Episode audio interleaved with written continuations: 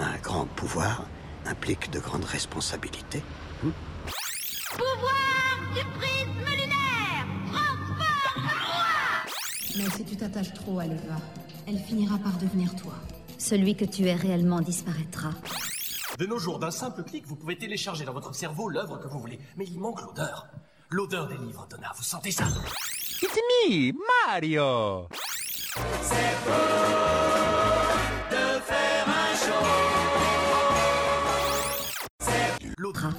Et bonjour à toutes et bonjour à tous et bienvenue dans Cellulorama, l'épisode numéro 3. Euh, on avait fait un premier épisode sur le slasher. La dernière fois, on s'était euh, quitté euh, dans, dans l'espace très lointain avec euh, Mass Effect et euh, le Space Opera et le jeu vidéo.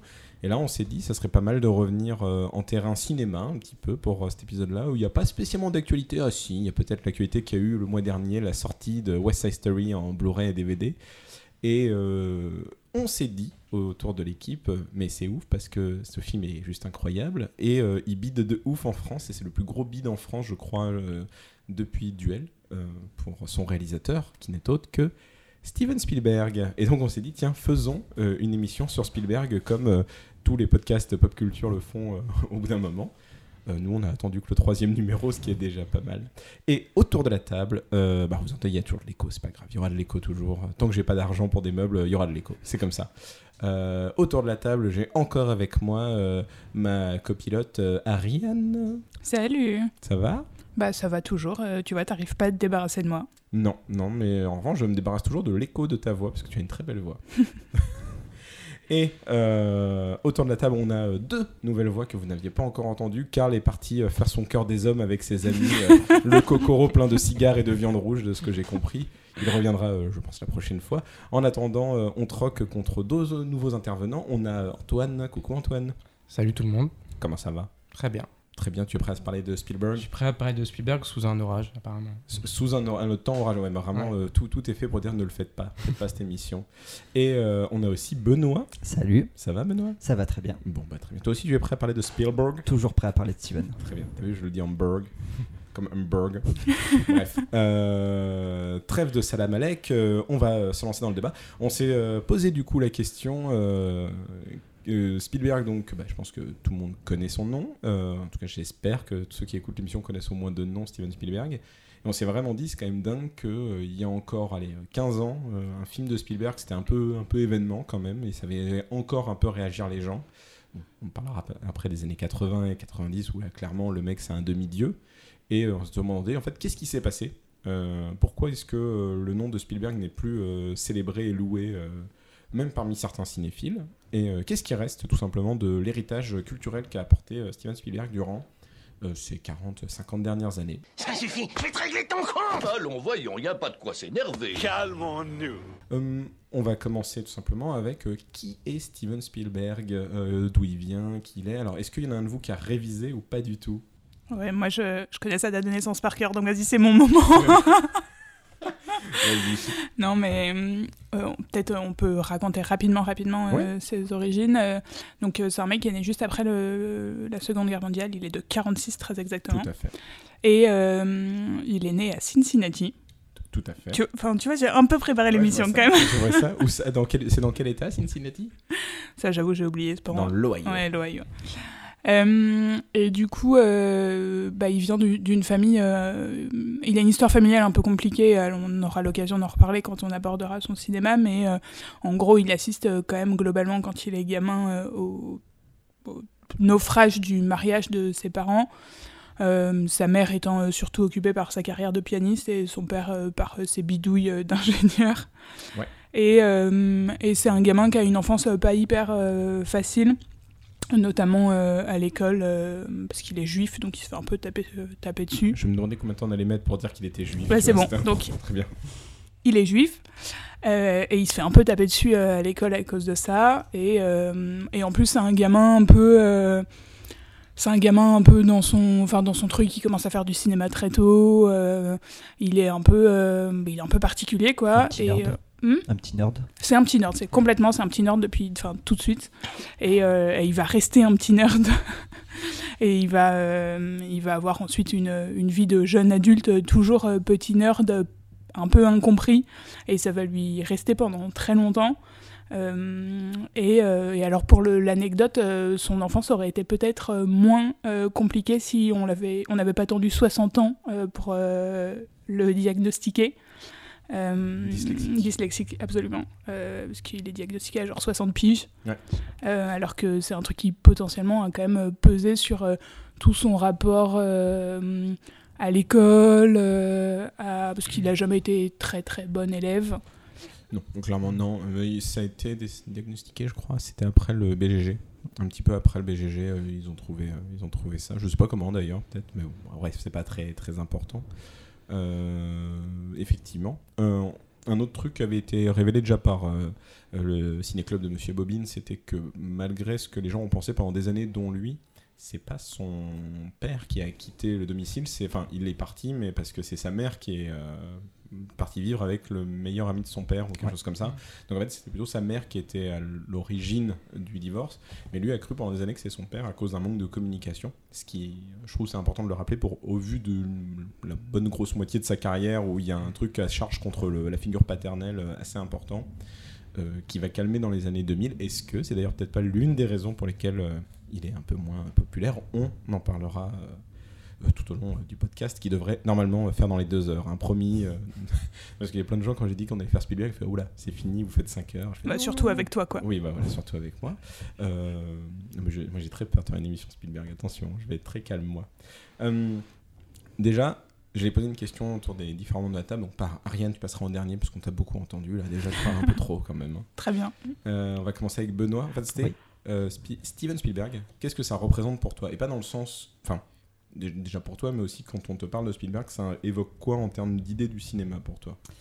Euh, bah moi, assez simplement, ça évoque surtout le cinéma tout court. Euh, déjà parce que, enfin, à titre personnel, c'est un des premiers réalisateurs auxquels j'ai été confronté de ma vie, en fait, de tout jeune.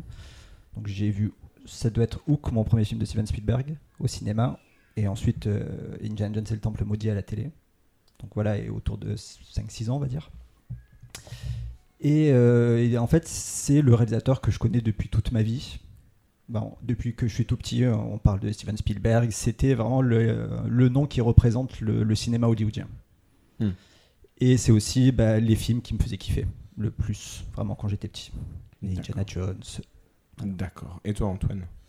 Euh, bah, moi, ce que ça représente, bah, c'est le cinéma, mais surtout, c'est le métier de réalisateur. Parce que c'est la première fois. Enfin, moi, le premier film que j'ai vu, c'était E.T. C'était en VHS. C'était une VHS, elle avait un- était toute cuivrée. Et en fait, à la fin du film, il y avait des bonus.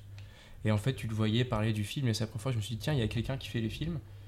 Et du coup, c'est le premier nom qui m'est resté en tête. Hmm. Et je crois que j'ai vu Jurassic Park pas longtemps après. Et du coup, dans les crédits, j'ai vu que c'était lui. Et C'est la première fois que je me suis dit, ok, il y a... c'est un métier de faire des films. Et du coup, c'est la première fois que je voyais qu'il y avait des films qui pouvaient se ressembler selon la personne qui les faisait, en fait. Quoi. Donc, D'accord. voilà, c'est euh, la première approche que j'ai eue. Et du coup, c'était surtout. euh, pour moi, représente le côté euh, conteur quoi, du, euh, du euh, cinéma, le côté magique, un petit peu, euh, ce qui m'a fait tomber amoureux de cet art quand j'étais petit. Quoi. C'est très, très bien tout ça. Ouais. Et toi, Ariane, est-ce que tu arriveras à dire euh, des trucs aussi beaux que, que nos deux copains?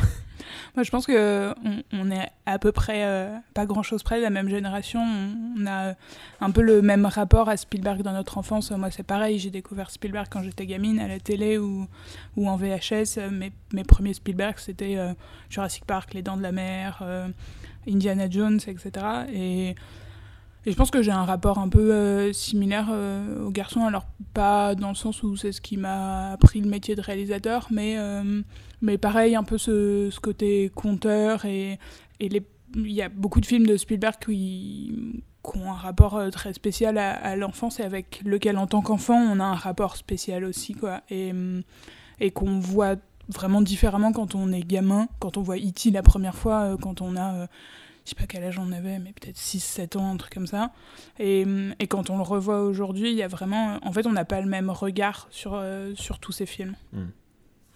Eh ben oui, bon, je pense qu'on est à peu près tous d'accord. hein. Moi, c'est la même chose. Je vais pas m'épandre plus longtemps. Spielberg, euh, c'est euh, mon réalisateur préféré. Je pense que c'est le réalisateur préféré de beaucoup de cinéphiles. hein. Clairement, c'est. euh, tu l'as bien dit, Benoît, tu penses cinéma, tu penses généralement à Kubrick, Hitchcock ou lui. Mhm. C'est un peu les trois noms Ouais. qui, qui ressortent du chapeau régulièrement.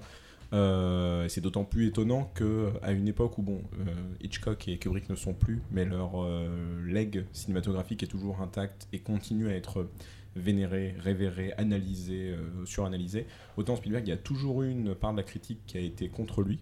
Et plus on avance dans le temps, même maintenant, quand on voit West Side Story, qui est pourtant un film, on va dire, noble entre guillemets, euh, il se fait défoncer par les critiques qui disent qu'il n'y a aucun intérêt à ce que ce mec réadapte un classique du cinéma hollywoodien. Donc c'est un peu une, toujours une, une espèce de, de- théorème un peu chelou de Spielberg que quoi qu'il fasse, il se prendra des coups de bâton. Et euh, du coup, on s'est dit, bah, on va remonter un peu à la source. Euh, on s'est d'abord demandé euh, qu'est-ce que c'est que le cinéma de Spielberg? On a à peu près mis trois, trois époques. Globalement, on va. je préviens les auditeurs du coup qu'en fait on va parler de ces trois époques et dans ces époques-là on va à peu près piocher peu, peu importe l'époque en fait. Donc là on va commencer sur entre de- des débuts de Steven Spielberg jusqu'à la liste de Schindler. Donc voilà, on va essayer de réfléchir un peu à ce que ce qui faisait le cinéma de Spielberg à ce moment-là, euh, à travers lui et à travers ses films quoi. Donc euh, déjà, je vous fais peut-être un, vite fait un brief des films de cette époque-là. Euh, il commence avec Sugarland Express. On va, bon, il y a Duel bien sûr. hein, je- Mm. on va on va parler de Duel et moi j'ai pas vu les téléfilms qu'il a fait à part Duel, mais voilà, je pense que tous autour de la table c'est ça. Il y en a même qui n'ont pas vu Duel. Je spoil. Et il a fait donc euh, Sugarland Express, Les Dents de la Mer, Rencontre du troisième type, 1941, Les Aventuriers de l'Âge perdu, E.T. Il a fait un segment de la quatrième dimension, euh, Indiana Jones 2, euh, La couleur pourpre, Empire du Soleil, Indiana Jones, La dernière croisade, Indiana Jones 3, euh, Always, Hook, Jurassic Park et la liste de Schindler. Voilà, donc ça on pense, on s'est tous dit que c'était à peu près le premier gros bloc qui est globalement, je pense qu'on peut résumer par la création du Kids de l'Entertainment Mm. et du, du Dream Maker et de la surpuissance euh, du, du producteur Spielberg, du réalisateur Spielberg et de la patte Spielberg qui se caractérise beaucoup dans les années 80 par Amblin. Euh, et un premier truc qu'on s'était dit quand on a fait le conducteur tous ensemble, c'est que l'une des raisons pour lesquelles il a autant marché vite, autant percé, autant euh, comment, a réussi à galvaniser les gens, c'est parce qu'il comprend parfaitement le public auquel il s'adresse. Euh, on avait dit qu'il est toujours dans des thématiques où on l'entend pas, on l'attend pas forcément. Euh, il a touché à des, des genres très populaires et très geek dès le début, à une époque où geek euh, ça voulait pas dire la même chose que maintenant et c'était très stigmatisant. On l'a dit, hein, qui se faisait un peu bully euh, parce que juif et parce que le petit geekos dans son coin. Il a touché à la science-fiction, à la fantasy, au roman euh, d'aventure. Enfin voilà, il- vraiment il touche à tout. Et même son premier film, je sais pas si vous l'avez vu, c'est Sugarland Express. Euh, qui est un road trip slash road movie, euh, qui est un peu le précurseur des Blues Brothers, du coup, Oui. d'une certaine manière, euh, tout en ayant une critique, une portée sociale assez forte, euh, qui rappelle un peu aussi Mm. Bonnie and Clyde. Euh, Et- ouais. Vas-y, vas-y. Il est bah, tout à fait dans la vague du nouvel, euh, du nouvel Hollywood en fait de, de ses collègues, hein, enfin Scorsese, Oui, c'est Coppola. a- on n'a pas donné Mm. les dates, mais oui, c'est Oui. en, plein, c'est en plein dans le nouvel C'est Hollywood. 74. Exactement. Voilà. Donc et euh, il est dans la dans cette bande euh, et c'est le film typique sur les routes américaines, euh, le petit drame social, Mm. voilà. Est-ce qu'il y en a un de vous qui veut juste résumer ce que c'est que le nouvel Hollywood, peut-être, pour ceux qui connaîtraient pas? Globalement, hein, en quelques trucs, sinon je le fais, mais Bah vas-y, non si tu veux le faire, vas-y. Globalement, c'est un courant artistique américain cinématographique qui se compose de plusieurs réalisateurs et réalisatrices, mais plutôt les réalisateurs qu'on connaît et qui ont été mis en avant. Et globalement, ça se définit par euh, un retour euh, du plein pouvoir des réalisateurs dans la fond et la forme. Énormément de décors naturels, énormément euh, justement de road movie, de portée sociale, une intellectualisation assez poussée du cinéma et qui été très influencée par la nouvelle vague française, entre autres, ou le néoréalisme italien, entre autres, et qui s'est terminé. Souvent on met les balises avec euh, La Porte du Paradis, qui est le voilà. dernier euh, gros fiasco hollywoodien de cette Ouais. époque-là, qui est un Qui peu un très gros budget aussi, quoi. qui est un immense Ouais. budget de Michael Cimino. Mm. euh, et qui a euh, bidé de ouf, alors qu'à côté il y a eu euh, bah, justement E.T., Star Wars et Rencontre ça, troisième type qui étaient des films de studio un peu plus, un peu plus cadrés, un peu plus calibrés et qui ont cartonné et ça a ramené les producteurs, on va dire, un peu avec un peu plus de pouvoir dans la, dans la balance quoi. Et donc ça a signé la fin du nouvel Hollywood. Mais effectivement, Sugarland Express, c'était un film purement dans, dans cette Dans cette vague-là, ouais.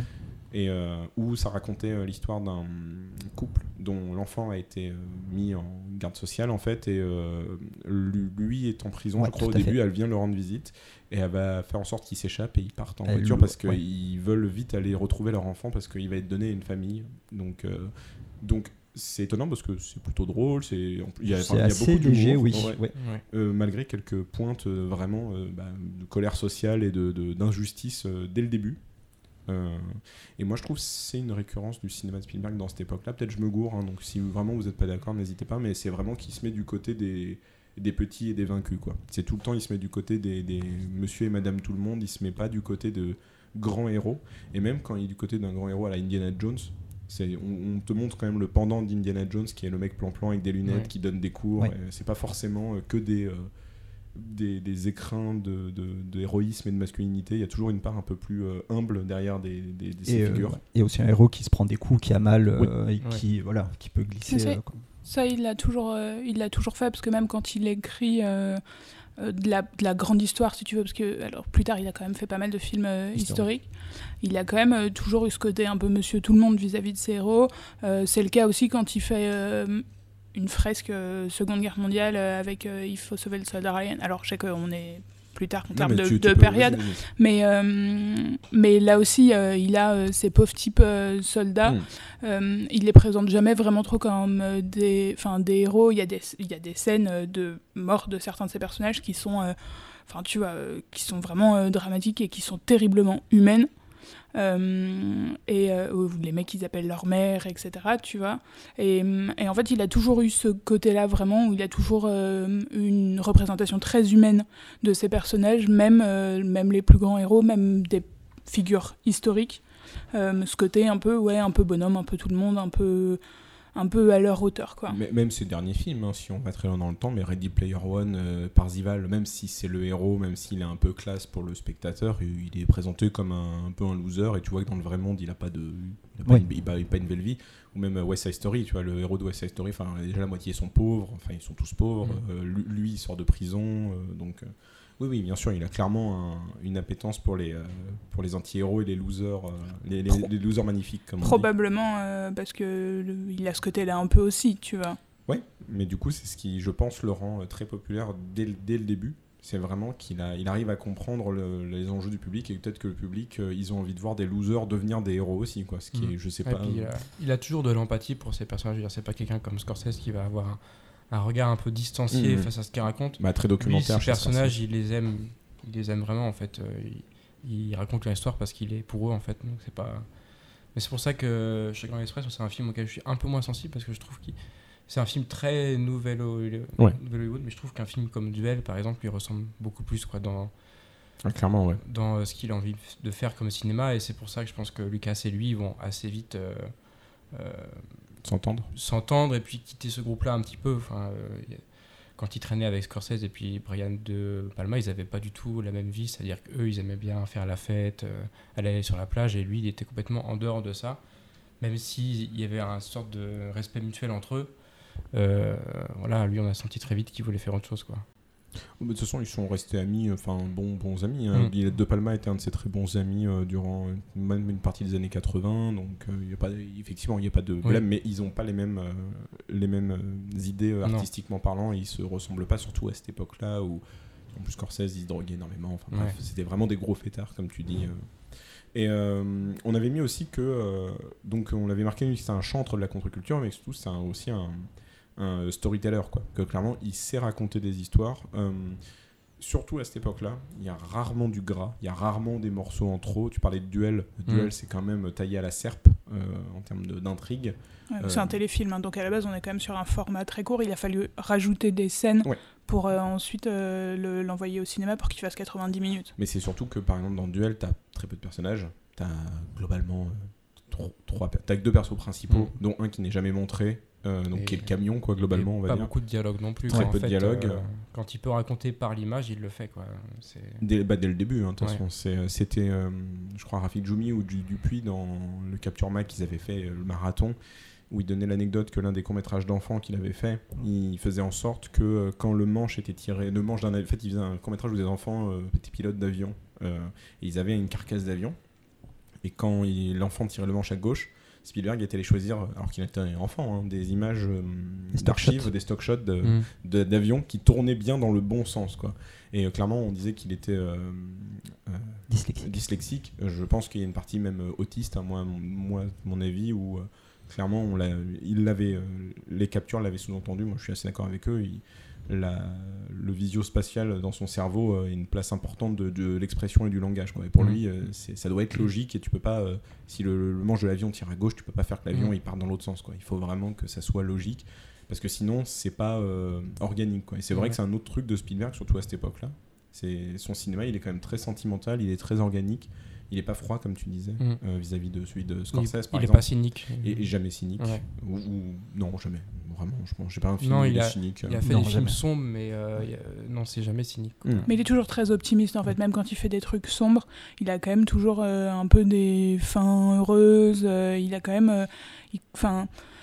oui, il croit en l'humanité, il croit en son histoire, il croit en ses héros, euh, enfin il est très optimiste euh, par rapport à, à d'autres euh, contemporains et certains de ses amis même, euh, qu'on a déjà nommés, hein. c'est vrai qu'il fait des trucs euh, plus chaleureux même quand ils sont dark. Quoi. Et euh, Ouais, qui pour le coup est une mentalité plus proche du cinéma classique hollywoodien, des John Ford, des choses comme ça, plutôt que de la- du nouvel Hollywood qui était assez sombre et pessimiste sur l'avenir. bah, surtout, c'est des cinéastes qui, avec lesquels il a grandi et qui Ouais. se, il se revendiquent de ces gars-là, hein, tout simplement. Oui. Mais euh, effectivement, on, on peut, euh, ça serait indéniablement euh, enfin, mensonger de dire que le, le gars pense pas cinéma constamment. Mm. Et ça se ressent dans ses films. Et euh, c'est un des trucs auxquels, pour lequel j'étais, moi, j'ai toujours euh, très touchy quand il faut parler de Spielberg, parce que je me rends compte, plus on avance dans le temps, moins euh, les gens ont de. de- Ah, voilà, le, le- Ouais. Dieu, Dieu m'entend, il fait oula, fais attention à ce que tu vas dire. Moi, je trouve que les gens ont de moins en moins d'appétence à la mise en scène. Euh, c'est compliqué parce que bah, là, on rentrerait dans un débat euh, social, mais euh, je, je pense que clairement, on est dans un monde à l'heure actuelle où les gens ont plus envie, enfin, aim- aimeraient rêver, mais ils ont plus envie de penser. Et le cinéma de Spielberg, même si je pense qu'il est sensitif, il demande quand même de comprendre un peu le langage des images qu'on est en train de perdre petit Mm. à petit. Ah, Bon, alors là, autour de la table, on est tous globalement cinéphiles, on se renseigne, on- on aime se renseigner. Mais à l'époque où il faisait ces films-là, les, les gamins ou les adultes, ils, ils lisaient pas tous des revues de cinéphiles, quoi. Et pourtant, ça cartonnait. Donc c'est qu'il avait quand même réussi à, à l'époque à toucher la sensibilité de, de- du public de Mm. l'époque, qu'il arrive peut-être plus à toucher maintenant. En tout cas, à l'époque, euh, on l'a dit, ce qui faisait rêver aussi, c'était tous les pulp magazines, les, les comics, les trucs de BD, de SF, de monstres, ça, et il l'incarne parfaitement dans ses films. Même des films comme Indiana Jones, où c'est vraiment bah, du- littéralement du pulp comics, mais, mais il arrive à le faire à sa sauce, à le réinterpréter, à jouer avec la figure de James Bond, à jouer avec les figures de, des mines du roi Salomon, euh, à mettre un peu de gore. Il est toujours très doué pour euh, passer la censure, il est toujours très doué pour arriver à mettre les images qu'il veut et à choquer ou à faire peur ou à, à donner envie de pleurer. Enfin, il joue vraiment avec les, les- les émotions et l'âme des gens, moi je trouve à cette époque-là en tout cas. Mhm. Enfin, il le fait encore maintenant, mais ça pointait vraiment. À cette époque-là, il, vraiment, il faisait, il faisait euh, mouche à chaque fois. Quoi. James Bond qu'on n'a jamais voulu le... lui confier d'ailleurs euh, pour l'anecdote. Il voulait, hein. Ouais. Mais je crois Albert Broccoli a pas voulu lui Même, refuser. même maintenant, là, pour, enfin, pour l'un des derniers, ils avaient vite fait envisager, je crois, et en fait, on dit non, non. Et euh, je, je- il me semble qu'il y avait un truc comme ça. hein, Spielberg je- il me semble, il me semble C'est peut-être trop tard. Bah, je pense, bah, je- mais de toute façon, il est, il, il est vieux. Enfin, Oui, oui. sens, tu vois, il, il- il a fait, il a fait Indiana Jones, tu vois, il a pas spécialement euh, peut-être besoin d'y retourner, quoi. Mais bon. Hum, est-ce que vous avez quelque chose à dire un peu sur tout ça, ou est-ce que vous voulez qu'on avance un peu? Oui, je- enfin, Vas-y. sur, sur Indiana Jones, pour résumer, c'est que c'est peut-être la première fois aussi avec Star Wars où tu avais des produits, enfin, un genre qui était souvent réservé à la série B, qui là devient de la série A, entre guillemets, Ah oui, où ça devient le grand euh, euh, blockbuster avec des moyens. Et du coup, c'est plus le film qu'on voit donc en donc le petit serial, quoi. Et donc, il fait rentrer toute une sous-culture. Il l'anoblit un petit peu, bah, en fait, et, euh, et c'est ça aussi. C'est là que la culture geek, au cinéma, en tout cas, je pense, va toucher un très grand public, quoi. Moi, un réalisateur euh, contemporain récent euh, qui fait un peu ce travail-là, en tout cas qui l'a fait à une époque, euh, c'est Edgar Wright, moi je trouvais, Mhm. qui arrivait vraiment bien à toucher des genres un peu de série B, de série Z, des trucs déviants comme la culture manga, la culture jeu vidéo, qu'il l'intégrait dans des films où ça allait à peu près de soi. Et je pensais à ça parce que je pensais à Rencontre du troisième type, moi qui est un de mes Spielberg préférés, et euh, dans lequel il, donc, il touche quand même la SF, mais avec une portée philosophique euh, et euh, bah, une, toute une portée mythologique et symbolique liée à la culture hébraïque et au l'Ancien Testament. Et en- biographique. et biographique. Et en plus, il touche à la nouvelle vague parce qu'il y a Truffaut dedans, Voilà. euh, qui, qui Mhm. est venu au- dans le projet. Enfin, donc, mine de rien, c'est, pour moi, c'est quand même assez fort parce que de, de nos jours, je crois pas qu'il y a beaucoup de réels qui arriveraient à à peu près mêler tout ça et que ça marche. Et se faire Ouais. adouber par une euh, intelligentsia culturelle en même temps parce que à cette époque-là, il était quand même considéré comme un intellectuel en fait. Ouais, ça- oui, on pourrait comparer ça, comparer ça genre, à The World End. Parce que Mm. Rencontre du troisième type, c'est aussi un vrai drame. Mm. Et euh, The World End, euh, avant bon, euh, le twist au bout d'une heure, c'est un vrai drame sur des quarantenaires euh, paumés euh, et qui marche très bien pour moi. Et je trouve qu'il y a un mélange qui, qui fonctionne très bien sur ce film. Mm. Mais même la fin, hein, la fin du film euh, Ah oui, touche ouais. le drame Oui. aussi. Ouais, euh, moi, c'est le plus touchant, je trouve, Ouais. de toute sa filmo et ça fonctionne très bien. Alors, The World End, c'est un des films d'Edgar Wright, je, je répète Oui. aux, aux auditeurs au cas où, qui s'appelle euh, Le dernier pub avant la fin du monde en français. je français, ça. ça. ouais. Euh, mais effectivement, je dis The World End aussi, Ouais. euh, c'est bien mieux. On- Euh, On n'a peut-être pas tout, on a peut-être pas beaucoup euh, parlé de- du mot magique prononcé par Antoine euh, il y a deux minutes, qui nous a euh, enfin mis le, le mot blockbuster sur le, la table. ah.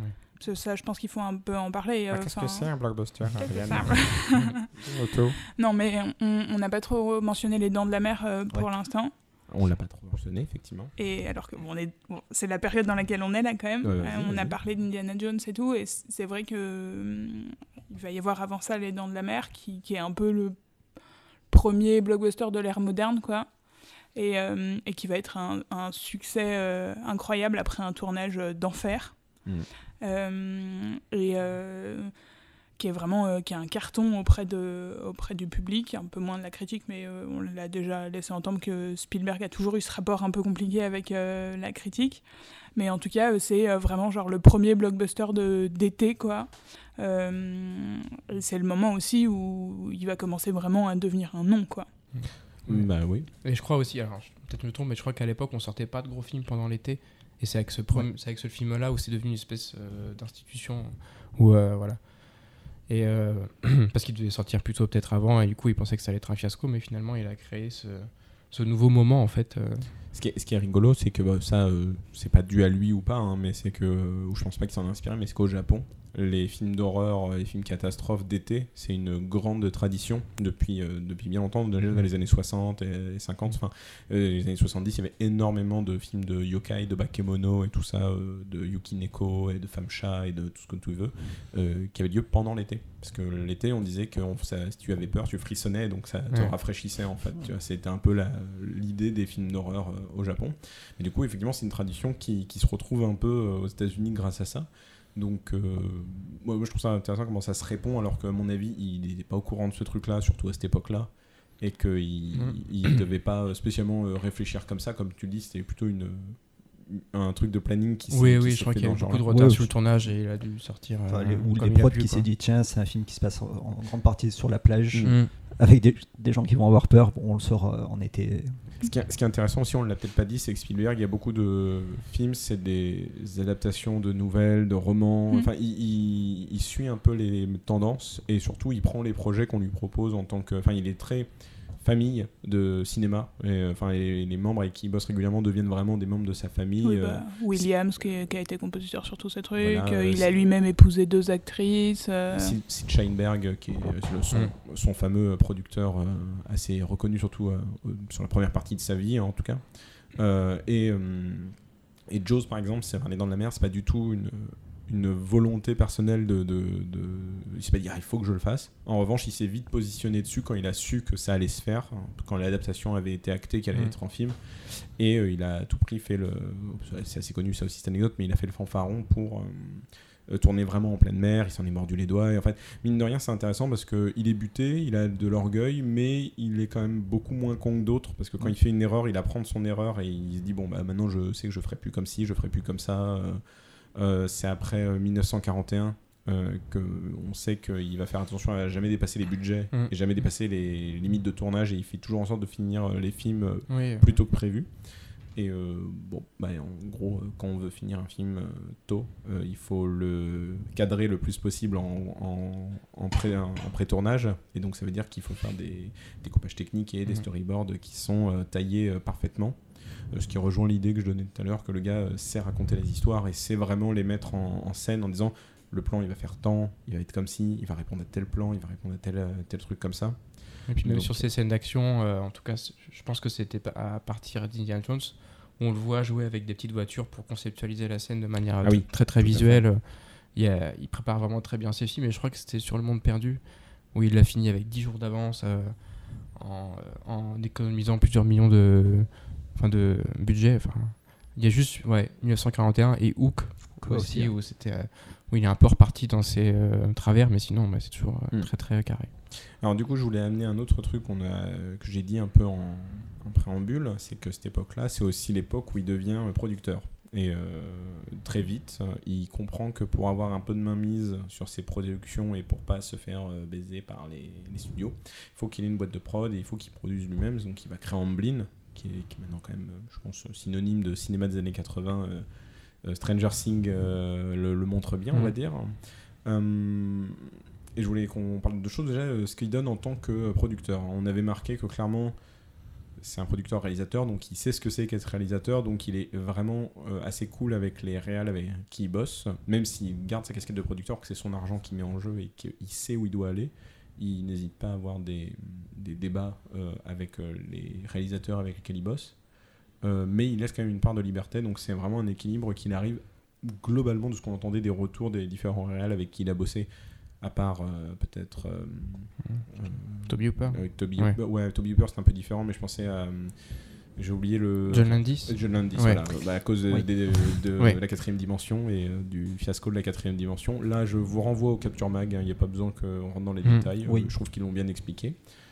Euh, mais voilà, je voulais qu'on parle un peu de lui en tant que producteur. Moi, je, je trouve toujours qu'il a été quand même. euh, Il y a une patte Spielberg dans les films qu'il produit, mais mine de rien, même les films qu'il n'a pas produits, on sent un peu cette, euh, cette ambiance qu'il a Mm. réussi à amener. euh, Surtout depuis euh, E.T., enfin, on Mm. retrouve un peu ce côté bande, euh, bande d'ados dans des banlieues pavillonnaires, euh, À vélo. à vélo, ouais, voilà. c'est vraiment, ouais, mais c'est emblématique, ouais.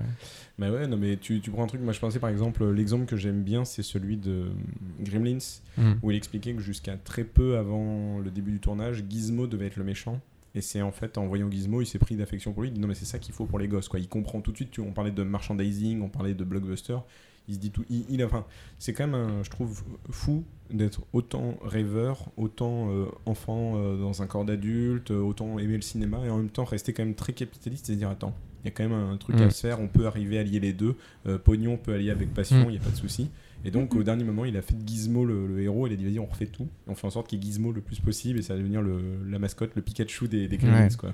Mais c'est un businessman aussi, hein, euh, Spielberg tout de suite. euh, Il a toujours eu un truc avec euh, les chiffres que n'ont pas eu euh, ses, ses collègues réels de la même époque. Il a toujours eu ce côté euh, un peu affaires, un peu business, un peu Mm. tout ça quoi. Bah, comme Lucas aussi, il a eu ça un peu. C'est-à-dire, il a très vite senti sur Star Wars en étant rémunéré que sur les produits dérivés que Il a vraiment senti qu'il y avait un truc à faire. quoi. Bah, il y a l'anecdote assez connue de Spielberg et Lucas sur Star Wars d'ailleurs. Je ne sais pas si vous la connaissez celle-là. Qui s'échangent les, les Ouais, points. tu, ouais, veux, c'est- tu veux la donner celle-là? C'est oui, euh, bah, en fait, euh, Rencontre du troisième type et Star Wars donc, sont sortis tous les deux en 77. Et tous les deux étaient persuadés que les films allaient faire des flops. Leurs films respectifs. Leurs hein, films pas- Oui, Euh, parce que, oui, pas- parce que à l'inverse, ils étaient persuadés que le film de l'autre allait très bien marcher. Oui, D'ailleurs, voilà. euh, d'ailleurs, Spielberg a été un des rares à pousser euh, George Lucas à faire Star Wars. Personne Ouais. croyait à ce truc, mais Spielberg complètement. Même après les premiers montages où euh, les Scorsese de Palma lui disaient non, c'est arrête, t'es en train de te planter. Spielberg il fait non, non, je pense euh, continue. Mais parce qu'en fait, c'est surtout. bon, c'est- alors, je fais une anecdote dans Ouais, l'anecdote, mais c'est parce que euh, il avait montré une version de travail sans trop d'effets spéciaux. Donc en fait, les, les- ses copains Scorsese, de Palmata, ils voyaient le, le truc avec la péloche à moitié grattée, les trucs Sans pas terminés. Sans Mhm. musique. Ils se disaient, mais qu'est-ce que c'est que ce truc? Et il y a que euh, Spielberg qui entendait la musique, Voilà. qui voyait les images finies. Il fait, non, être trop ouf. Vas-y, continue, gars. Et, Et du donc- coup, bah, pour, euh, pour se soutenir, ils ont chacun euh, en fait échangé en un pourcentage Ouais, sur c'est- les recettes de leur film. Genre C'est 2 ça. ou 3%, un truc Voilà. comme ça. 1%. 1%. 1%. Donc bah voilà, 1% sur Star Wars. Mais comme disait, je crois, Rafik Djoumi, 1% de Star Wars, c'est le PIB du Yémen. Donc, Voilà, euh, ça voilà, à peu près. Et donc, tous les et c'est encore actuel, hein, donc je crois qu'il touche 1% sur tout ce qui touche à Star Wars épisode 4, du coup. Donc, euh, Mm. ça va, je pense que. euh, du coup, pourquoi il fait des films, des produits, des films nuls maintenant? Il n'a pas besoin de ça. Euh, bref. euh, Mm. Ouais, et puis il a, alors, enfin, il a produit surtout des films donc, de Robert Zemeckis et de Joe Dante. Ouais. Et euh, disons que Joe Dante, enfin en tout cas, avec Zemeckis, il se retrouve dans le côté euh, expérimental, qui va poursuivre sur- surtout après. Et Joe Dante, je pense qu'ils ont les mêmes références. Peut-être Joe Dante, il a peut-être plus d'amour pour le cinéma de science-fiction des années 50 et puis de série B. Mais c'est aussi, euh, enfin, c'est trois nerds aussi, quoi, en fait. Ils ont le Oui, même, je pense euh, qu'ils ont eu la même enfance, Joe ouais. Dante et Spielberg, clairement. Et tu vois tout de suite le respect que les gars ont pour lui à cette époque-là, parce que déjà, donc, quand il fait Amblin, ça fait quand même que, entre guillemets, une dizaine d'années qui fait du cinéma, puisqu'il a commencé au tout début des années 70. Amblin, il le fait à- au moment d'E.T., à peu près Mm. un petit peu après E.T., je crois, ou au moment d'E.T. Bref, ça fait une dizaine d'années qu'il est dans le cinéma. En 10 ans, le mec, il a fait euh, trois blockbusters, enfin, il a révolutionné euh, l'entertainment déjà, et euh, il s'est fait une place en vraiment en 10, 10 années assez euh, énorme. Je crois qu'on se rend pas compte de nos jours, parce que maintenant, il y a des dépassements, de, il y a des records euh, de pognon tout le temps, mais à l'époque, euh, il a fait... sur les années 70, je crois les trois plus gros succès, euh, c'est euh, deux de lui et un de Lucas. quoi. C'est Mm. Star Wars, euh, c'est Star Wars Rencontre du troisième type et Dans de la mer, Ouais. je crois. Voilà. Donc Mm. euh, clairement, le, le gars impose. Et c'était une anecdote que c'était de Zemeckis qui disait qu'il avait honte parce qu'il avait proposé des projets euh, comme 1941 qui avait été le premier beat de Spielberg, donc il s'en voulait beaucoup. Et par exemple, pour vers le futur, ça a failli être pas Spielberg qui allait le faire. Il disait qu'il avait fait le tour des, des studios, de tous les studios, et il refusait de le donner à Spielberg parce qu'il voulait pas lui porter la scoumoune, Mm. parce que ça faisait déjà deux fois. euh, a un Il- autre projet ouais, qui avait il avait foiré. connu, c'était Yuskar euh, Oui, avec. Kurt Russell, je crois, qui avait fait un bid aussi, un flop. C'est- euh. C'est ça. Il disait, euh, je peux pas, je peux pas de nouveau foutre un bid à Spielberg, quoi. Et il voulait absolument pas le décevoir, quoi. Et, et in fine, Spielberg, il voit le truc, il fait, non, mais je veux le produire, ce truc-là. Ça a l'air trop bien, en fait. Euh, donc, euh, c'est vraiment rigolo de voir comment les gars, ils ont quand même euh, ou un peu peur ou du respect. En tout cas, très vite, il impose quand même ses marques et très vite, il, encore une fois, hein, on- là, on radote un peu, mais il comprend le concept du merchandising il met des billes dans les parcs d'attractions. Il fait en sorte toujours qu'il y ait des goodies. Il a bien compris tout le. Il y a le- l'anecdote, c'était les, je crois, euh, c'est les bobines ou les captures qui disaient que le doigt de E.T. euh, pour refaire le fameux E.T. téléphone maison était pas prêt parce que les mecs du merchandising n'avaient Ouais. pas compris qu'il allait avoir un, un aussi gros euh, phénomène sur euh, E.T. qui est clairement, je pense, le film qui cristallise le plus sa carrière à cette époque-là. Je dirais, moi, peut-être. Ouais, c'est pas mon préféré, mais je pense que c'est quand même. Oui, oui, c'est Je suis assez son film d'accord. emblématique. Ouais. Je, je dirais, ouais, c'est quand même celui qui reste encore à l'heure actuelle. euh, avec l'Indiana Jones, peut-être, mais E.T. est quand même plus puissant parce qu'il touche un peu tout le monde Mm. et il arrive à faire accepter euh, E.T. Euh, ce qui est un autre truc que je trouve assez fou dans le Spielberg de cette époque, et en tout cas la réception que le public en avait. On parlait de suspension d'incrédulité et du fait que le public était cynique, mais à l'époque, je pense qu'il était quand même un peu cynique déjà à l'époque, le public, mais il a réussi à accepter un truc comme E.T. où tu, tu fais attention deux secondes, tu vois qu'il n'est pas réel, tu vois que Mm. la maquette elle est un peu branlante et tout, mais par des jeux d'ombre, par des jeux de Ouais. montage. Oui, c'est un, design particulier, tu vois. il, pour il a- un- il arrive vraiment à rendre vivant, ça. quoi, tu vois. Enfin, moi, je, je trouve ça fou. euh, Par Et- sa et- scène d'intro, euh, juste la scène d'intro où euh, c'est des ombres, des bruits, Mm. aucun Ouais. dialogue. Tu vois que c'est des extraterrestres, euh, tu comprends tout de suite qu'il se fait, enfin qu'il est abandonné, Mm. donc tu as, de l'empathie pour lui. Et ça, il te vend, je pense qu'il te vend le perso sur, euh, sur la scène d'intro. ou même la, la chambre, hein. moi je trouve la, la première scène de chambre Mm. euh, où ils, se, enfin, ils, se, ils sont ensemble dans la chambre, enfin, c'est c'est prodigieux. Moi je trouve comment, avec juste un peu de lumière tamisée ou quoi, euh, tout de suite il est beaucoup plus réaliste. C'est d'ailleurs un truc qui revient sur euh, Jurassic Park où, bon là c'est pas de Lucas on fait, mais ils font la scène du T-Rex de nuit sous la pluie parce que ça fait beaucoup plus de euh, d'aspérité sur la peau Mm. et ça permet que la 3D qui était encore qu'à ses balbutiements euh, paraisse réaliste et ne vieillisse pas trop en fait. C'était euh, d'ailleurs je recommande une chaîne YouTube qui s'appelle La Boîte à FX qui en parlait très très bien. C'est un jeune homme qui est passionné d'effets spéciaux qui expliquait tous les trucs sur Jurassic Park. C'est assez impressionnant quoi, de pourquoi ça vieillit pas les effets spéciaux parce que Spielberg avait pensé sa mise en scène par rapport aux effets en fait, Mm. ce qui est toujours un truc euh, que- qu'il a eu aussi quand même. Mm.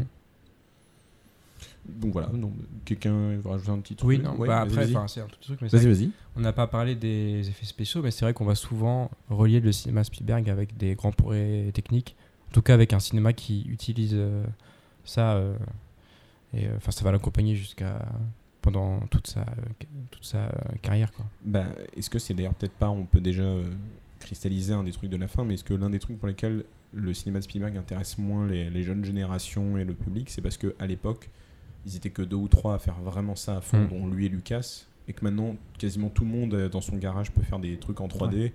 Que euh, bah, maintenant, les gars, ils ont les Avengers, ils ont. euh, on sait que j'aime pas trop le MCU, mais peu importe. Là, ce que je veux dire, c'est qu'il y a tellement de trucs de super maintenant que quand il arrive avec Ready Player One, bah, les gens ils font oui, oui, ok. euh, Même oui. des séries télé, des trucs que tu vois toutes les semaines euh, Oui. chez toi qui rivalisent largement avec ce que tu peux voir au cinéma. Bah, quand tu vois que, sans faire de débat sur Star Wars et les séries actuelles de Star Wars, mais qu'avant Star Wars c'était un événement, t'en avais pas tout le temps des Mm. films, enfin c'était vraiment, même quand il y a eu la prélogie, c'était de nouveau un événement, ça faisait 20 ans qu'il n'y avait pas eu de, de, de projet globalement sur Star Wars cinématographique, et que maintenant, tous les trimestres limite, t'as quelque chose lié à Star Wars ou au MCU, euh, tu t'en bouffes tout le temps, tout le temps, tout le temps. Est-ce que du coup euh, les, les gens ils s'en foutent du cinéma de Spielberg parce que bah, par rapport à l'époque où tu dis, comme Mm. tu l'as dit euh, Antoine, il était l'un des chantres des effets spéciaux aussi, Mm. un des mecs qui a amené les, les nouvelles images, euh, enfin les images vers des nouvelles dimensions. Maintenant il est qu'un parmi d'autres pour beaucoup quoi. Mm. Je pense qu'il y a peut-être de ça moi, mais je sais pas ce que vous en pensez.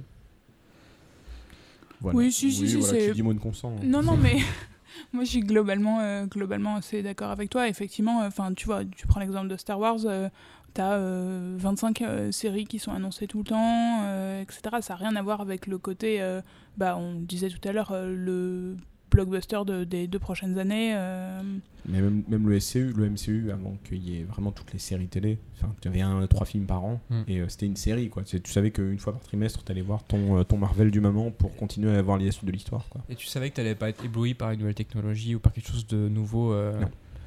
Euh, vi- visuellement. Quoi. Alors qu'on en reparlera, mais pourtant, Spielberg, dans la dernière partie de sa carrière, il a amené des trucs avec euh, Tintin ou Ouais. BGG euh, qui. euh, bah, qui sont l'avenir du.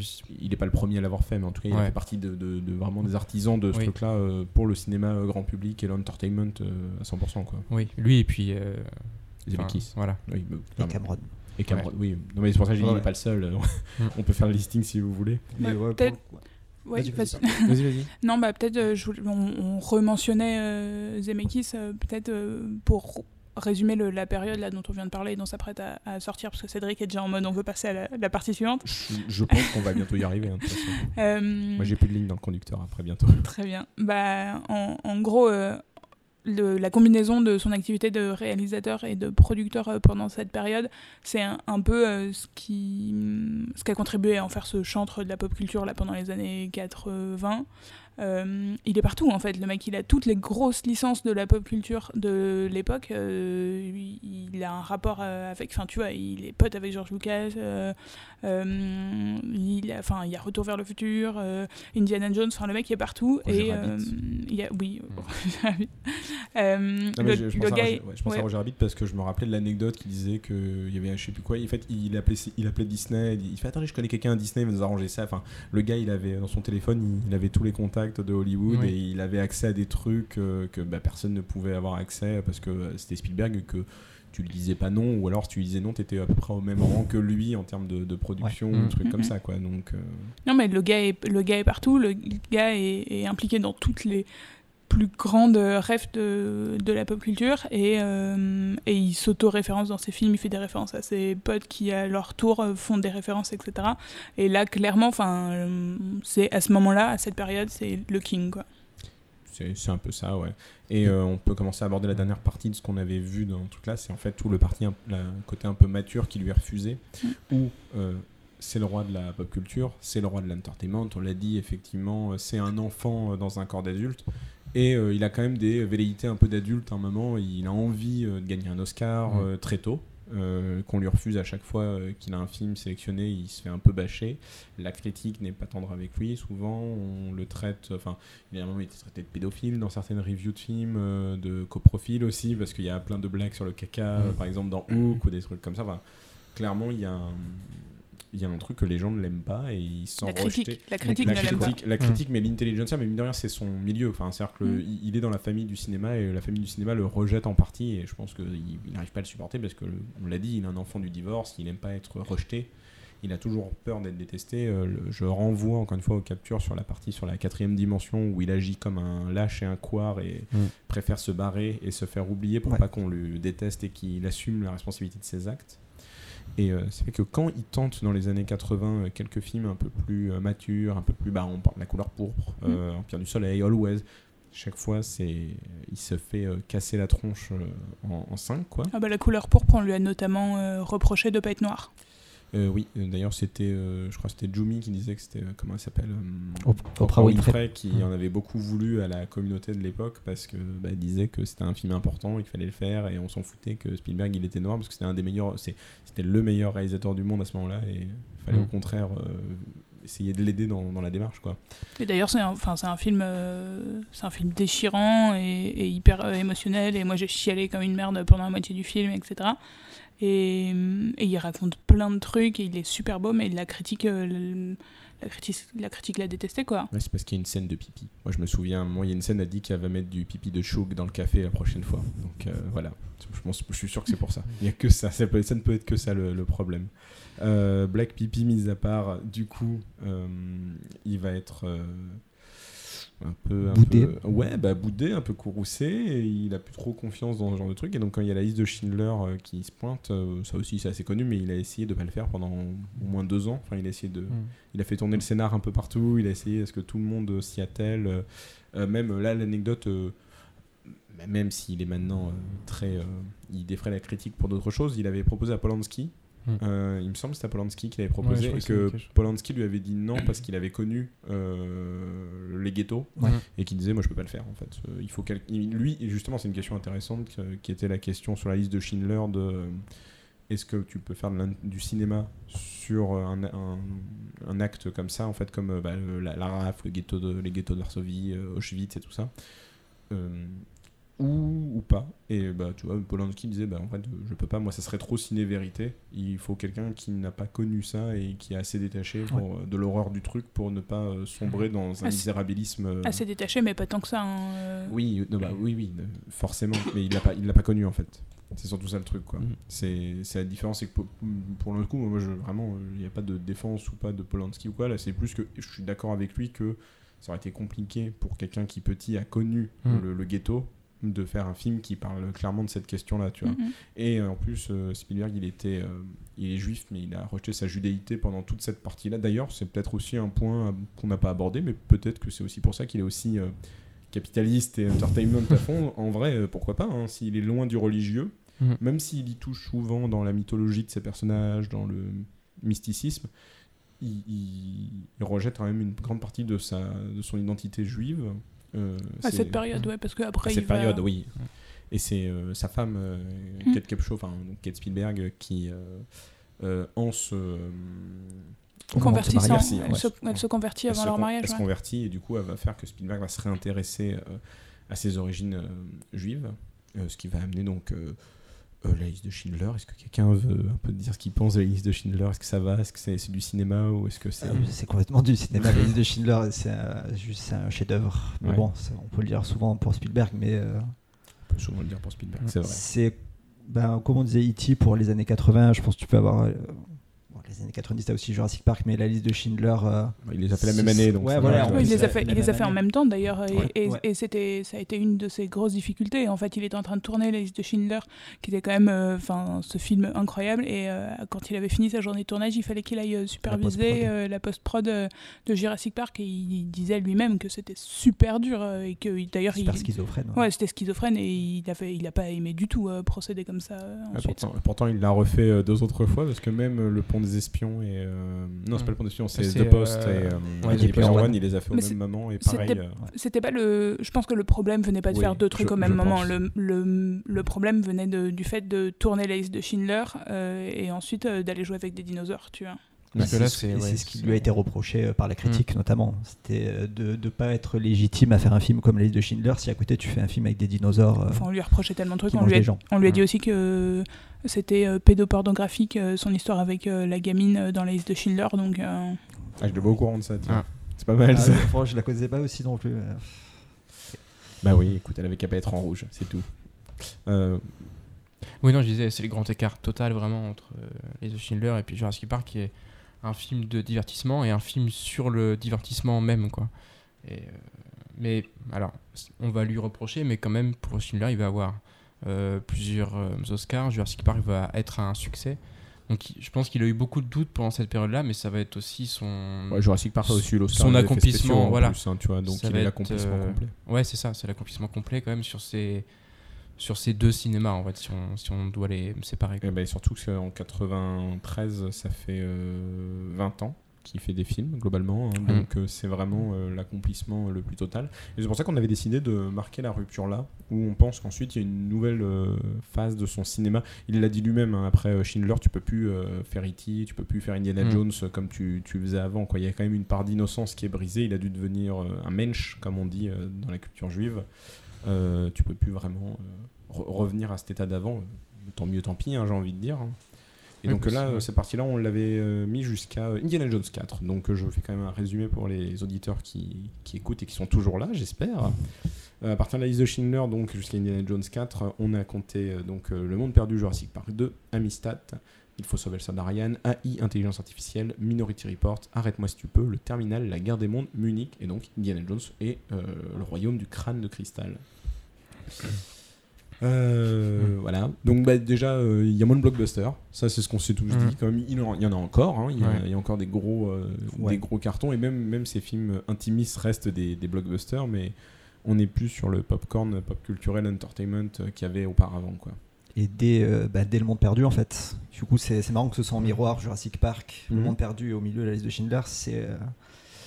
bah, qu'on dit, il, il pourra plus faire ce même cinéma de divertissement. Et ça se sent que le monde perdu, c'est un film très différent euh, du, du Jurassic Park dans, dans l'esprit. C'est un film beaucoup plus sombre, beaucoup plus cruel aussi Mm. que, que Jurassic Park. Alors qu'il a dit qu'il était revenu. euh, parce que, euh, c'est vrai qu'on n'a pas donné les dates, mais je- le monde perdu, 90. c'est 4 ans après. Ouais, 97. Et euh, il a pris une pause de 4 ans, ce qui est quasiment jamais arrivé dans sa carrière à ce moment-là. Il faisait un film tous les 2 ans à peu près. En tout cas, euh, le temps d'attente entre deux films, c'était des temps de pré-prod, post-prod. Donc en fait, il chômait, euh, Ouais. il prenait jamais de vacances, il s'arrêtait quasiment jamais. euh. et là, il a pris 4 ans, donc au moins 2 ans de, de farniente, je pense, pour se poser. Et effectivement, il revient en disant J'ai pris Jurassic Park parce que c'était une manière cool de revenir euh, au, au travail. Effectivement, c'est pas du tout la même ambiance, c'est pas du tout la même teinte. euh, c'est beaucoup plus cru, beaucoup plus. euh, ouais, euh, sombre, mais euh, un, peu- un peu méchant, ouais, ouais. plus méchant et même euh, sur le personnage principal qui est du coup bah, Ian Malcolm Ouais. qui était Mm. le personnage cynique mais secondaire du 1 et qui là est le personnage principal il n'y a plus les idéalistes qui fait Alan Grant et Ellie euh, Sat- Ellie Sattler, Sattler, Et- ouais. Ellie Sattler, Sattler. ouais.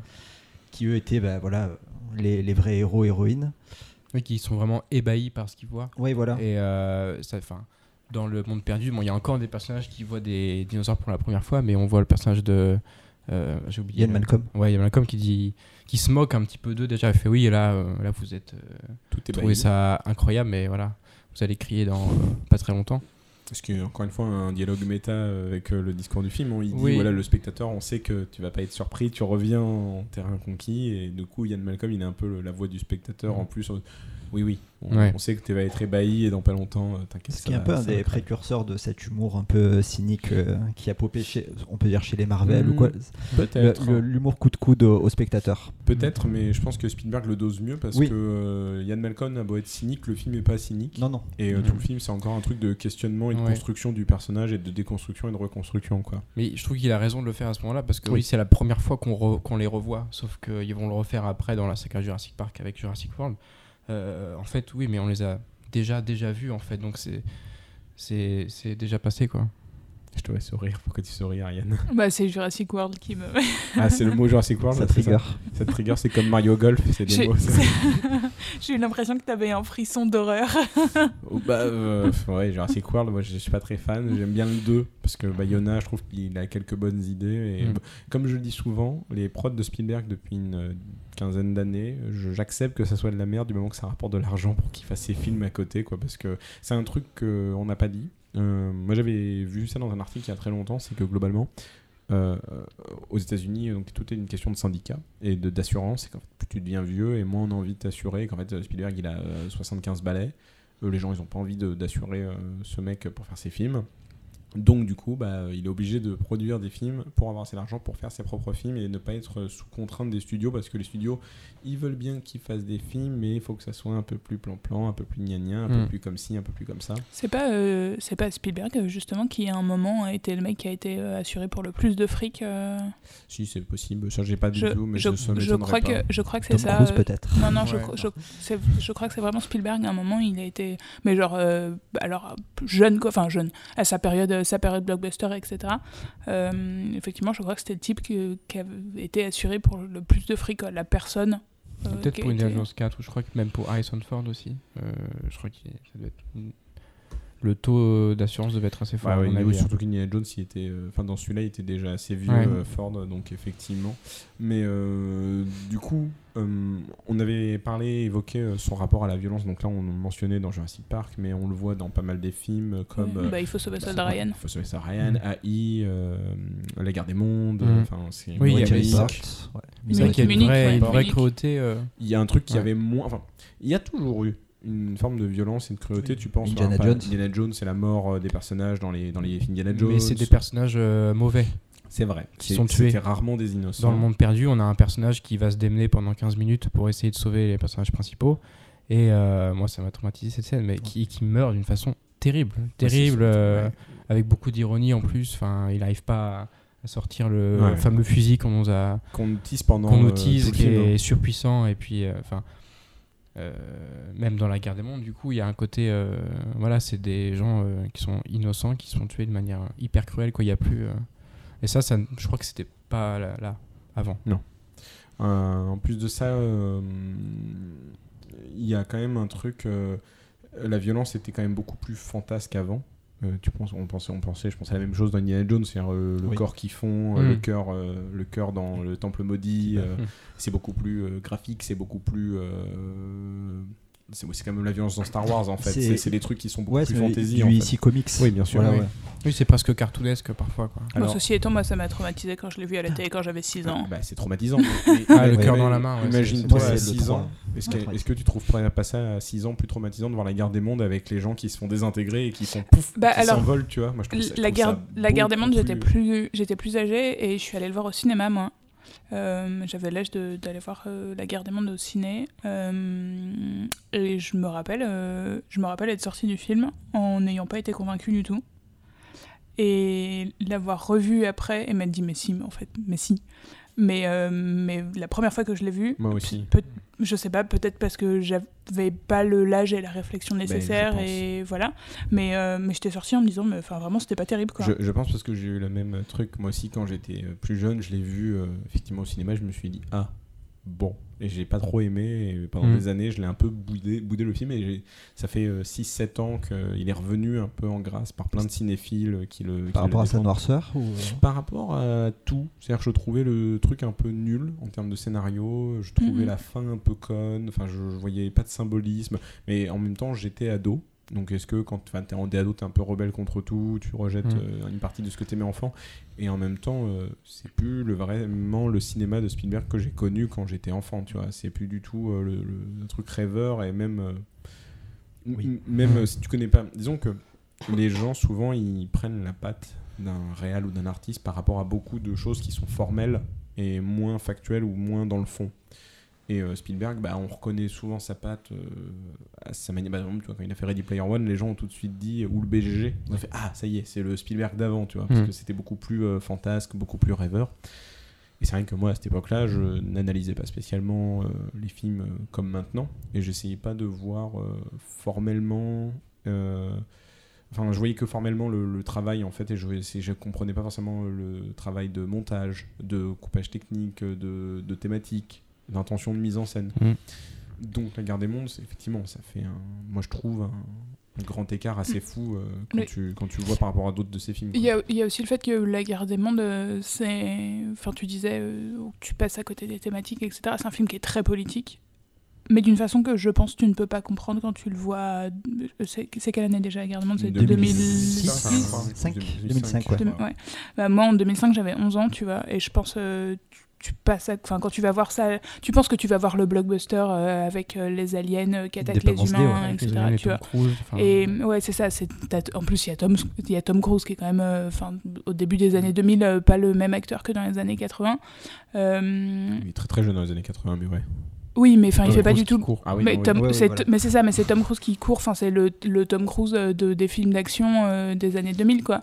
Et, hum, et je pense que quand t'as 11 ans, tu passes totalement à côté de, du message de, du film. T'as pas du tout le, les références derrière non plus. T'as t'as pas vu le- le- l'adaptation de, de Wells. T'as pas vu. Enfin, tu, tu vois, tu t'as t'as rien comme rêve. C'est un et film qui est anti-spectaculaire et qui Non, fait des ouais. choix de Ouais. scénario qui sont. Enfin, moi aussi, quand je l'ai vu euh, euh, jeune, euh, à chaque fois le départ du fils, c'est vrai que j'étais. Bon, euh, enfin. Ça n'a pas de sens. La portée ouais. symbolique, enfin la portée du, du symbole, tu l'as après, mais même, vrai même que- le retour aussi, hein, tu vois, le Oui. retour un peu Ouais. random, tu dis ah, ah bon. Il... Et il y a une espèce de décalage parfois entre la noirceur et puis euh, euh, du coup ça ou le fait qu'il arrive. euh, Enfin du coup c'est le symbole quoi, c'est le symbole qui le fait revenir. C'est- vrai. Mais euh, Et, ça- et la- et le personnage de la fille m'avait gavé aussi. Oui. mais mais c'est vrai que c'est un vrai truc, c'est qu'avant, on avait. Par exemple, tu prends E.T., t'as moins de mal à voir la symbolique du personnage, euh, que ce soit la symbolique, euh, la parabole chrétienne, euh, ou la symbolique même du personnage vis-à-vis de ce qu'il représente pour Elliot, la, la figure paternelle, ça, parce que c'est tellement. c'est uni avec le thème, le fond et la forme, ils se mêlent très bien. Et effectivement, je trouve qu'à cette époque, ça devient euh, plus sombre, c'est des fois plus réaliste. Euh, tu prends un film, moi j'ai un film que j'aime bien, que les gens n'aiment pas trop, c'est Le Terminal. Moi j'aime Mm. beaucoup Le Terminal. Ouais, j'aime beaucoup aussi, ouais. Euh, c'est un film souvent un peu bâché même par les critiques qui sont assez fans de Spielberg. Ils disent oui, bon, il est sympa. Moi j'aime bien parce que c'est beaucoup plus doux qu'avec La Guerre des Mondes, mais il y a ce truc-là entre un truc très réaliste qui part vers un truc beaucoup plus fantasque, tu vois, où Mm. le, le Terminal, pour euh, les auditeurs qui ne connaîtraient pas, c'est basé sur une histoire vraie sur un vrai monsieur qui, habite, qui était à Charles de Gaulle en fait, enfin, de l'aéroport Charles de Gaulle. C'est un SDF qui a vécu pendant quasiment 25 ans ou 30 ans dans l'aéroport. Il vivait littéralement dans un coin de l'aéroport et, et du coup euh, Spielberg se part sur cette base-là pour créer l'histoire d'un homme joué par Tom Hanks qui vient à New York pour... euh, on sait pas trop. New Au, York. dé- au début, on sait pas trop. Il y a une raison, mais Mm. voilà, il vient Ouais. pour visiter New York. Ouais. Et euh, quand il arrive, il découvre qu'il y a une guerre civile dans son pays. Et Qui a que du éclaté coup- pendant qu'il était voilà. de- Et que du en coup, vol. S'il euh, sort de l'aéroport et qu'il touche le- la zone US, il est automatiquement renvoyé dans son pays. Il veut pas. Donc il reste dans l'aéroport qui est une zone internationale et il va vivre pendant quasiment 3 ans, 2-3 ans euh, dans, euh, dans l'aéroport. En tout cas, il y a un long moment qui se passe. Et euh, arrive, euh, bah, du coup, après cette réalité un peu euh, brute de coffre de comment tu survis dans l'aéroport, comment tu te fais à manger, comment tu. Voilà. Euh, des choses beaucoup plus fantasques, comme par exemple, je pensais à l'histoire de la fontaine ou des trucs comme ça. euh, Je, je rentre pas dans les détails Mm. pour ceux qui voudront voir le film, mais où tu te dis c'est impensable Mm. que ça marche comme ça dans Oui, la vraie vie. Mais tu rentres dans l'histoire. Et tu rentres. Et c'est vrai que la guerre des mondes, c'est beaucoup plus âpre. Ouais. T'as beaucoup plus de mal à rentrer, je suis d'accord avec toi. Le, le genre, certaines choses qui sont illogiques dans le scénario prennent un sens si tu prends tout le côté symbolique Ouais. de, de- des personnages. Mais euh, on a plus de mal. C'est beaucoup plus. euh, ouais, c'est beaucoup moins dilué en fait. Il Ouais. faut vraiment arriver à comprendre ce que l'on veut te donner. Et euh, plus tard d'ailleurs, il va faire. euh, alors pour d'autres raisons, mais Lincoln, moi c'est un film que je trouve intéressant parce que c'était pas américain ou c'était pas prof de la culture américaine, tu comprends pas vraiment les enjeux Mm. du film. Alors le film est très intéressant quand tu connais. Si tu connais vraiment rien et que tu t'intéresses juste un peu à qui est Lincoln, tu es ok, c'est cool. C'est l'histoire de Lincoln qui essaie d'arrêter l'esclavage, quoi. Donc euh, c'est sympa. Mais quand tu connais bien toute l'histoire américaine, c'est assez, euh, c'est des enjeux très importants qui se jouent et euh, et euh, c'est vrai que bah, Pour le coup, je resté un peu en dehors de Lincoln. bah, c'est- forcément, ouais. non, mais Ouais. c'est forcément. Mm. Moi, j'étais pas trop resté en dehors, ça allait parce que j'étais à fond dans l'histoire. Genre, vas-y, vas-y, euh, libère les esclaves, trop bien, Mm. vas-y. Vas-y, Abraham. Mais c'est vrai qu'il y a plein de trucs où. euh, mais il y a plein de trucs où c'est genre, il est dans son canapé euh, avec sa barbe en train de dire Oh Oui, mon dieu, euh, Ouais. j'ai fait ça et on Le m'écoute pas. euh, le congrès, ils sont vraiment cons. Hein, euh. Je fais, ah oui, d'accord. Moi, j'avais bien aimé le fait que, enfin, les grandes décisions, ce soit, ça existe parce que c'est de la magouille. Enfin, Enfin, Mm. c'est des compromis sur compromis en fait. euh, Bah, ça- c'est le vrai di- discours du film, Ouais. mais c'est vrai qu'il faut le comprendre et quand c'est pas ta culture, euh, faut encore plus euh, le capter. Et d'ailleurs, c'est peut-être aussi l'un des trucs pour lesquels Spielberg est peut-être moins populaire maintenant. Encore une fois, je cristallise peut-être un truc qui va à la fin, mais c'est que il est moins en phase avec les enjeux et la culture des, du peuple maintenant en fait. C'est-à-dire que ça devient un vieux monsieur qui a la culture qu'il a, qui est très lettré, qui a une vraiment très intellectuel. Et autant quand il était jeune, bah, il s'intéressait à des trucs comme les comics, euh, la SF, qui étaient des trucs qui touchaient un peu à tout le monde. Donc euh, forcément, il touchait un peu juste dès qu'il touchait à cette pop culture-là.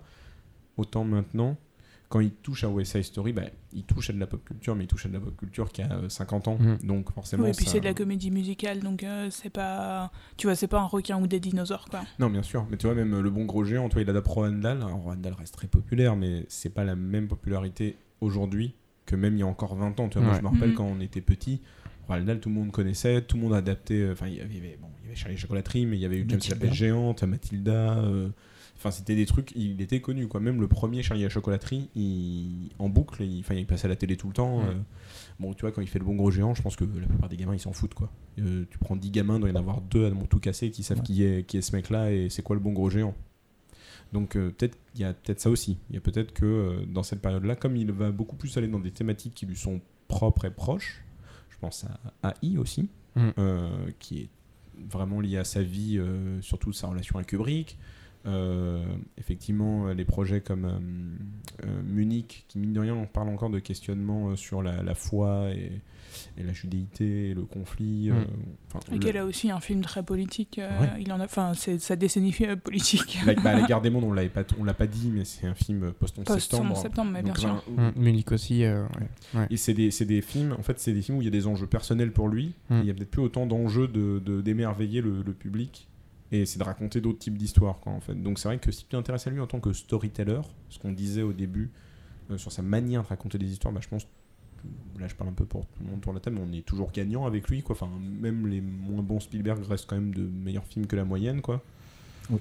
Euh, si tu t'intéresses pas à ça et que tu veux rêver, imaginer, tu te Ouais. trompes peut-être de crèmerie maintenant avec lui à ce J'ai moment-là. l'impression qu'il veut complexifier euh, le récit euh, national un petit peu. En fait, il raconte l'histoire en disant bah, en fait, c'est un peu plus compliqué que ça à chaque fois. Et il met beaucoup de nuances. Un film comme Muni, par exemple, c'est un film qui marche sur des œufs tout le temps parce qu'il est sur un conflit euh, extrêmement compliqué. Et euh, il prend des risques à chaque fois, donc c'est pas des films euh, évidents parce que ça va un peu à l'encontre de, de tes présupposés en fait sur n'importe quel sujet quoi. Ou, bah, moi, moi, un film que j'adore, c'est euh, de cette époque-là, qui est assez léger en plus pour l'époque, mais s'arrête-moi si tu peux. Mm. Dans, dans cette période-là de Spielberg, ça reste un de ses plus légers, euh, qui pourtant euh, traite de questionnements aussi liés au- à la figure du père et au mensonge et à son rapport à l'entertainment, qui est quelque chose qui le, qui le traumatisait beaucoup. Je crois que c'est les Bobines qui avaient intellectualisé ça en disant, avec, c'était avec AI, le questionnement de la fiction, que en tant que en tant que euh, réalisateur, en tant que créateur de fiction, euh, quelles sont les limites du pouvoir du créateur, du créateur en fait euh, vis-à-vis de son public en fait? À quel- Jusqu'à quel point tu as le droit de mentir au public pour raconter l'histoire et euh, où s'arrête le vrai et la fiction? C'est quelque chose qu'il travaille de plus en plus et tu le vois dans Arrête-moi si tu peux avec le personnage de DiCaprio qui à force de créer des rôles et de créer des nouvelles mises en scène ne sait plus qui il est et en perd sa vie et le contrôle de sa vie quoi. Mm. Donc euh, moi c'est un film que j'aime beaucoup personnellement. Ouais, c'est un film léger, mais enfin, je me souviens d'une scène où quand il retourne chez lui et qu'il voit que euh, sa mère a un nouvel enfant, tout ça, c'est une scène, une cruauté euh, terrible, quoi. Mais comme dans AI ou quand la mère, encore là, du coup, c'est la mère encore une fois qui abandonne euh, l'enfant. C'est Mm. aussi une scène hyper cruelle. C'est en plus une scène, j'y pense là maintenant, c'est une scène qui fait écho à un truc de Hook aussi, où il dit qu'à un moment il est revenu chez lui Oui. et sa, sa mère, elle avait un nouvel enfant. Il y a quelque Oui. chose comme ça, Oui, non, oui, oui, oui, il y a totalement Dans- dans quelque chose Hook, comme ça. c'est. Wendy qui a des enfants, je crois que c'est ça. Non, non, il y a, non, une non, scène- il y a une scène où, il, je Oui. crois, enfant, il- à un moment il est, il est retourné voir une fois sa mère, Ah, Oui. oui. et il Et- découvre que sa mère, enfin ses parents ont fait un nouvel enfant en fait, Ah, et oui. qu'ils l'ont ils l'ont zappé, tu vois, donc c'est pour ça qu'il se barre définitivement. Ah oui, c'est vrai. Et là, il- oui, a pleure devant la fenêtre de Wendy. Très bien, oui, c'est vrai. Donc euh, oui, c'est ça. Et c'est Ouais. parce qu'il part pleurer sur la fenêtre qu'il rencontre Wendy euh, à ce moment-là, en fait. Effectivement, c'est Ouais. dans cette scène-là. Mais euh, j'ai jamais fait le rapprochement, mais effectivement, tu vois, c'est des scènes qui se répondent dans, le, dans le temps et dans sa cinématographie, encore une fois. Hum, Qu'est-ce que j'avais marqué d'autre dans cette, dans cette phase-là? Alors, si vous avez des trucs à dire, n'hésitez pas, bien sûr, je, je Bah, cherche. Enfin, en tout cas, il a rencontre avec Janusz Kaminski Alors, qui avait Ah oui. commencé sur Munich, dès le- sur, Schindler. sur Schindler, voilà. Et euh, parce Alors, que qui euh, est Janusz Kaminski c'est un directeur de la photographie, Très bien. du coup, qui a un style assez. euh, assez- Attends, bah, Ariane, qu'est-ce qu'un directeur de la photographie Non, mais je Parce rigole que- parce que Ariane, c'est Madame Définition en général, c'est elle qui Ah. t'apporte les, les- c'est- c'est pas vrai. Non, mais c'est comme ça que je te définis à chaque fois et c'est toujours à toi que je demande euh, de me définir les trucs. Bah, je, je refuse du coup. Très bien. Donc, Vas-y.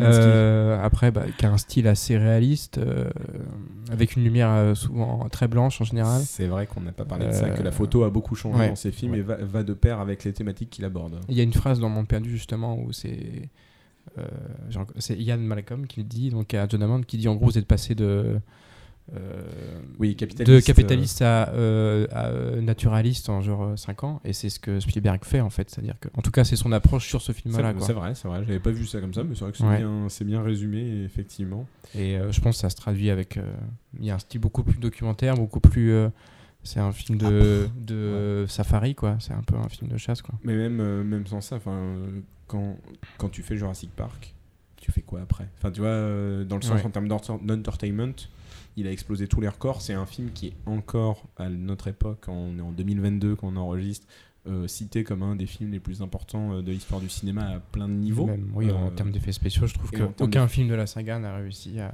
à faire mieux. à faire mieux, je trouve, en Bah, tout- dans l'utilisation et dans la mise en scène des, euh, des effets spéciaux. Je parle pas en termes de profilération de Oui, oui, euh, créatures, quoi. mais non, non, mais en, ter- en termes de- d'utilisation des effets, quoi. Et ben, de toute façon, même en 2022, hein, les effets spéciaux de Jurassic Park, c'est un peu un running gag de dire que ah, bah, c'est mo- moins beau que Jurassic Park Ouais. qui a été fait il y, a, il y a 30 ans, quoi. Donc, euh, cl- clairement, qu'est-ce que tu fais après ça? Effectivement, est-ce que tu dois pas te détacher de ta quête euh, d'entertainment pour Mm. partir sur peut-être effectivement quelque chose de plus naturaliste, de plus. euh, euh, il s'éloigne un peu des sujets. Alors, on n'est pas Mm. au niveau de Scorsese, comme tu disais tout à l'heure, Mm. euh, qui lui vraiment est documentaire euh, dans son approche. Mais, mais c'est vrai que c'est plus le même rapport même à la, la- la fiction, quoi, tout Ouais. simplement. Euh, où est-ce qu'on avait marqué, tu vois, rapport d'histoire à la pop culture Euh, et effectivement, même si déjà le cas dans cette période, on avait parlé des nobody et des, et des, des monsieur tout le monde et des madame tout le monde qui mettaient en scène. Là, il met plus en scène aussi des héros du quotidien. Ça veut dire qu'il y a Mm. moins de personnages un peu euh, iconiques comme un Peter Pan, comme un Indiana Jones, Mm. euh, comme. Euh, voilà, il revient sur des trucs qu'il mettait déjà dans Rencontre du troisième type ou dans E.T. C'est vraiment des gars un peu lambda qui Sugarland ont, Express, ouais. qui Mm. ont vraiment. euh, On parlait de Minority Report, c'est ça. hein, c'est quand même un nobody qui se rêve toujours plus grand. euh, on pense à. à le terminal, hein, comme je disais, c'est quand même Mhm. vraiment dans l'histoire un monsieur tout le Ouais. monde. Et c'est euh, ce qui le construit lui, euh, ce qui le définit lui dans sa vie, qui va l'aider à avancer dans le, dans le futur. euh. Et d'ailleurs, ça me rappelle beaucoup un autre film de Tom Hanks qui n'est pas de Spielberg, mais qui est Seul au monde. Où euh, pareil, le mec est un peu perdu et c'est avec les paquets qui forment les souvenirs. Et Ouais, les- la manière dont il se réapproprie l'espace en fait. il se réapproprie complètement la- la- les souvenirs et les, et les vies des gens pour Mm. aider à survivre. Et là, il y a un peu ça où le mec est perdu dans un aéroport, il va se servir finalement des minces connaissances qu'il a. Enfin, c'est plutôt malin en plus, je trouvais, dans le terminal, j'y reviens, mais c'est que comme il est étranger, il n'est pas américain, il passe un peu pour tout le monde comme une espèce de vieux paysan, comme une espèce Ouais. de Borat. Oui, il parle, pas, il parle même pas très bien anglais euh, d'ailleurs. Ah ouais. Et il, il passe pour un mec qui a pas de culture, qui enfin, vraiment c'est c'est pas un- c'est pas un occidental, enfin c'est pas c'est un pas un américain, c'est un étranger et du coup il est c'est un pégu. Et que plus t'avances, plus tu te rends compte que le mec il a fait des études, qu'il est vraiment malin, qu'il est vraiment intelligent, qu'il y a un truc, euh, je trouve que Spielberg euh, met bien en avant, c'est que quand tu tu fuis ton pays pour une raison comme la guerre, euh, bah, souvent tu passes pour euh, un, Oui, un- un enfin, parasite ou, un euh, parasite, voilà. alors que tu es un être humain et tu as une vie et que des fois tu es même euh, bah, plus cultivé, tu as eu plus Oui. d'éducation que d'autres. Tu as des gars, ils étaient médecins dans leur pays, ils arrivent par exemple en France, euh, les gars sont à moitié SDF et euh, on on les considère comme des déchets alors que les gars étaient euh, euh, peut-être directeurs de Mmh, sciences ouais, dans une fac, tu vois. Donc, euh, et euh, c'est vrai que c'est un truc qui met beaucoup en avant euh, dans ces questionnements-là. euh, Mmh. Je trouve, c'est vraiment le questionnement de qui on est en tant que personne. Quoi. Moi, j'ai l'impression beaucoup. euh, Peut-être qu'il le faisait déjà avant, mais j'ai l'impression que c'est quand même plus à cette période-là qu'il le fait. Oui, bah non, mais regarde, même dans La guerre des mondes, euh, son héros, c'est juste un père de famille euh, divorcé, c'est un peu un pauvre type euh, au début du film. euh, il, a. Ah oui. il a une relation compliquée avec ses gamins, Et euh, un etc. connard aussi, quand même, euh, c'est aussi sur les bords un peu. Oui, un peu, et au final, bah, c'est quand même le héros du film, euh, pas juste en tant que personnage principal, mais en tant que, en tant que héros, quoi. Il, il est protecteur de ses gamins, il veut les sauver, blablabla. Bla, bla. Même, euh, même euh, il faut sauver le soldat Ryan, c'est juste des, des mecs euh, lambda, euh, enfin, tu vois, c'est des soldats euh, pas hyper gradés, t'as euh, plus haut gradé, il est capitaine, c'est pas euh, genre tel général, tel héros de la guerre ou un truc comme Et ça. c'est un prof dans la vie civile. Oui, c'est ça, et c'est un prof, c'est un prof absolument euh, qui, enfin, tu vois, c'est juste un mec euh, marié euh, qui aimerait bien rentrer chez lui, euh, qui vient, euh, on sait pas trop où, euh, quelle campagne de, de- des États-Unis, et, euh, et c'est juste, euh, c'est juste des types euh, comme ça qui vont chercher un autre type un peu lambda.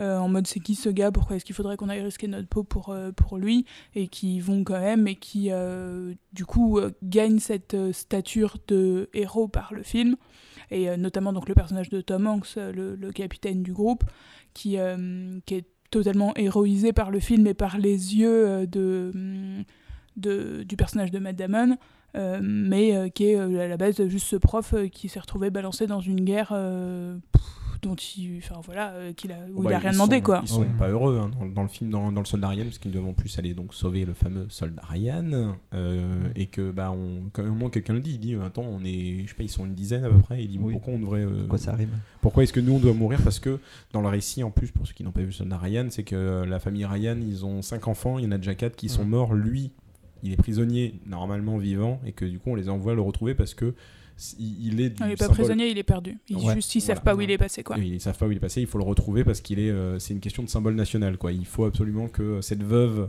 euh, euh, qui, qui a perdu quatre fils euh, en ait un pour pas que l'Amérique soit perdante, quoi. Mais ça, c'est Vraiment. ça, c'est Perpétuer, c'est en, partie basé sur. Enfin, il y a vraiment eu une histoire comme ça où euh, tous les fils sauf un Oui. euh, sont morts, etc. Donc ça, c'est. Enfin, Spielberg s'est inspiré de oui. de, de vraies de vraies anecdotes de la guerre. mais, je trouve que c'est quand même proche de thématique. Enfin, on l'a dit, Antoine l'avait dit, ça a toujours été euh, l'humain quand même chez Spielberg. Enfin, il aime, il aime traiter des vrais personnages, mais je trouve vraiment à cette période-là, il commence à questionner qu'est-ce qui fait un humain? Et euh, pourquoi est-ce qu'un humain vaut plus qu'un autre Ouais. et l'histoire de valeur, le valeur marchande de la vie, en fait, c'est un truc qui est vraiment euh, en filigrane, même dans des films plus récents comme euh, De Poste ou Le Pont des Espions. Euh, mais je pense à un film qu'il avait fait juste avant, qui est Amistad, que je pense être le seul à avoir vu autour de la table. Ouais. Ouais, c'est ça, je suis le seul à avoir vu. Où euh, le concept de Amistad, c'est que euh, c'est un bateau d'esclaves qui arrive à se rebeller. Les mecs qui ont été capturés en Afrique pour être emmenés euh, aux États-Unis pendant la croisière, enfin la croisière, pendant le, le cruising, mais je pensais à, non mais je pensais à n'importe quoi, pendant le, voyage. Ah bon, alors là, ils s'amusent bien puisque euh, ils butent euh, tous les bourreaux et euh, ils essaient de repartir en Afrique, mais comme ils n'ont aucune notion de, de, Navigation. de navigation, bah, euh, ils arrivent aux États-Unis quand même. Et donc, euh, bah, ils sont faits prisonniers parce qu'ils ont tué les Blancs.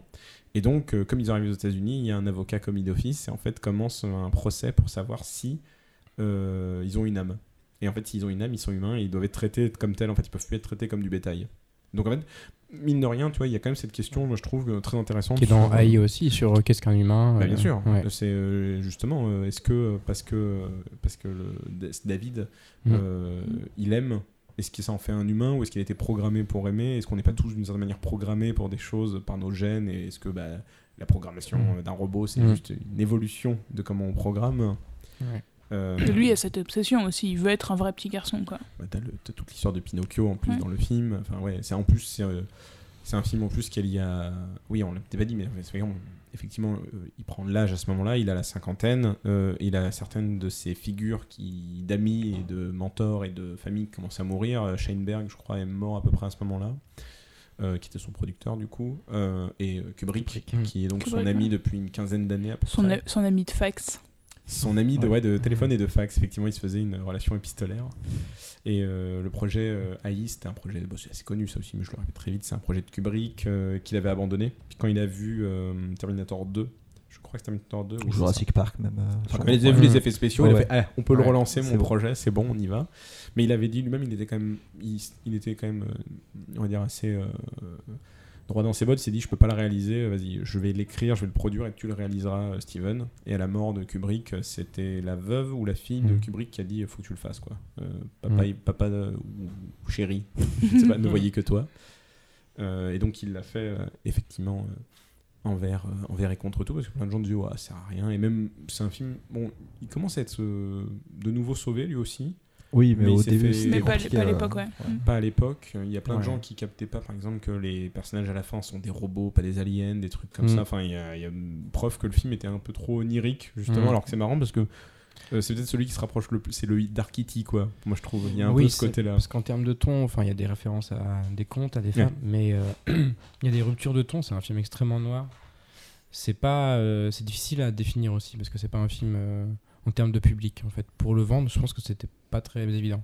Parce qu'en fait, ça ressemble pas à un film de hard SF non, Non. plus, et c'est pas un film familial non plus. Et en fait, t'as pas ces deux entrées là, et c'est un peu entre les deux. bah, tu sens que ça aurait été ça, en fait ça aurait marché si ça avait été vendu comme un film de Kubrick je pense Mm. comme Kubrick était déjà un monument à ce moment-là et, Et que chaque fois que froid. et que chaque fois qu'il Oui. revenait euh, au cinéma bah, c'était un événement tu vois quand il a fait Eyes Wide Shut c'était euh, un événement aussi euh, quand on a appris qu'il revenait après euh, quasiment euh, 15 ans de, de, de silence quoi Ouais, c'était Full Metal Jacket. c'était Full Metal Jacket le 89, dernier ouais c'était 10 ans c'était Ouais. 10 ans c'est ça c'est 89 99 Euh, donc euh, ouais c'est euh, non mais du coup voilà c'est une c'est une euh, période de sa vie on l'a dit donc où il va peut-être commencer à s'éloigner de l'appétence euh, populaire de beaucoup de Mm. gens sur l'entertainment le côté popcorn le côté doudou qui est un truc qu'il a jamais spécialement traité de lui-même dans le sens qu'il n'a jamais justement eu le cynisme de traiter la culture, Mm. euh, la pop culture comme quelque chose pour réconforter les gens et qui devait pas avancer. Je pense qu'on est à peu près tous d'accord sur la lecture de euh, Ready One. Ready Player One et ce que ça dit de la culture populaire actuellement. Euh, et donc il est vraiment parti dans ses considérations très personnelles de réalisateur, mais tout en restant, euh, si on s'intéresse peut-être à son cinéma en termes de thématique, en termes de, bah, de comment, de storyteller, euh, très droit dans ses bottes. Enfin, il Mhm. est resté quand même fidèle à lui-même. Et c'est pour ça qu'il y a une partie de la critique et du public qui l'apprécie reste avec lui. Euh, Jusqu'à Indiana Jones. Euh, qu'on avait mis comme, euh, comme film de la rupture, on va dire, à ce moment-là. Je pense que pour la dernière partie, c'est pas mal. Euh, qui est un film. Euh, C'est un, film. existe.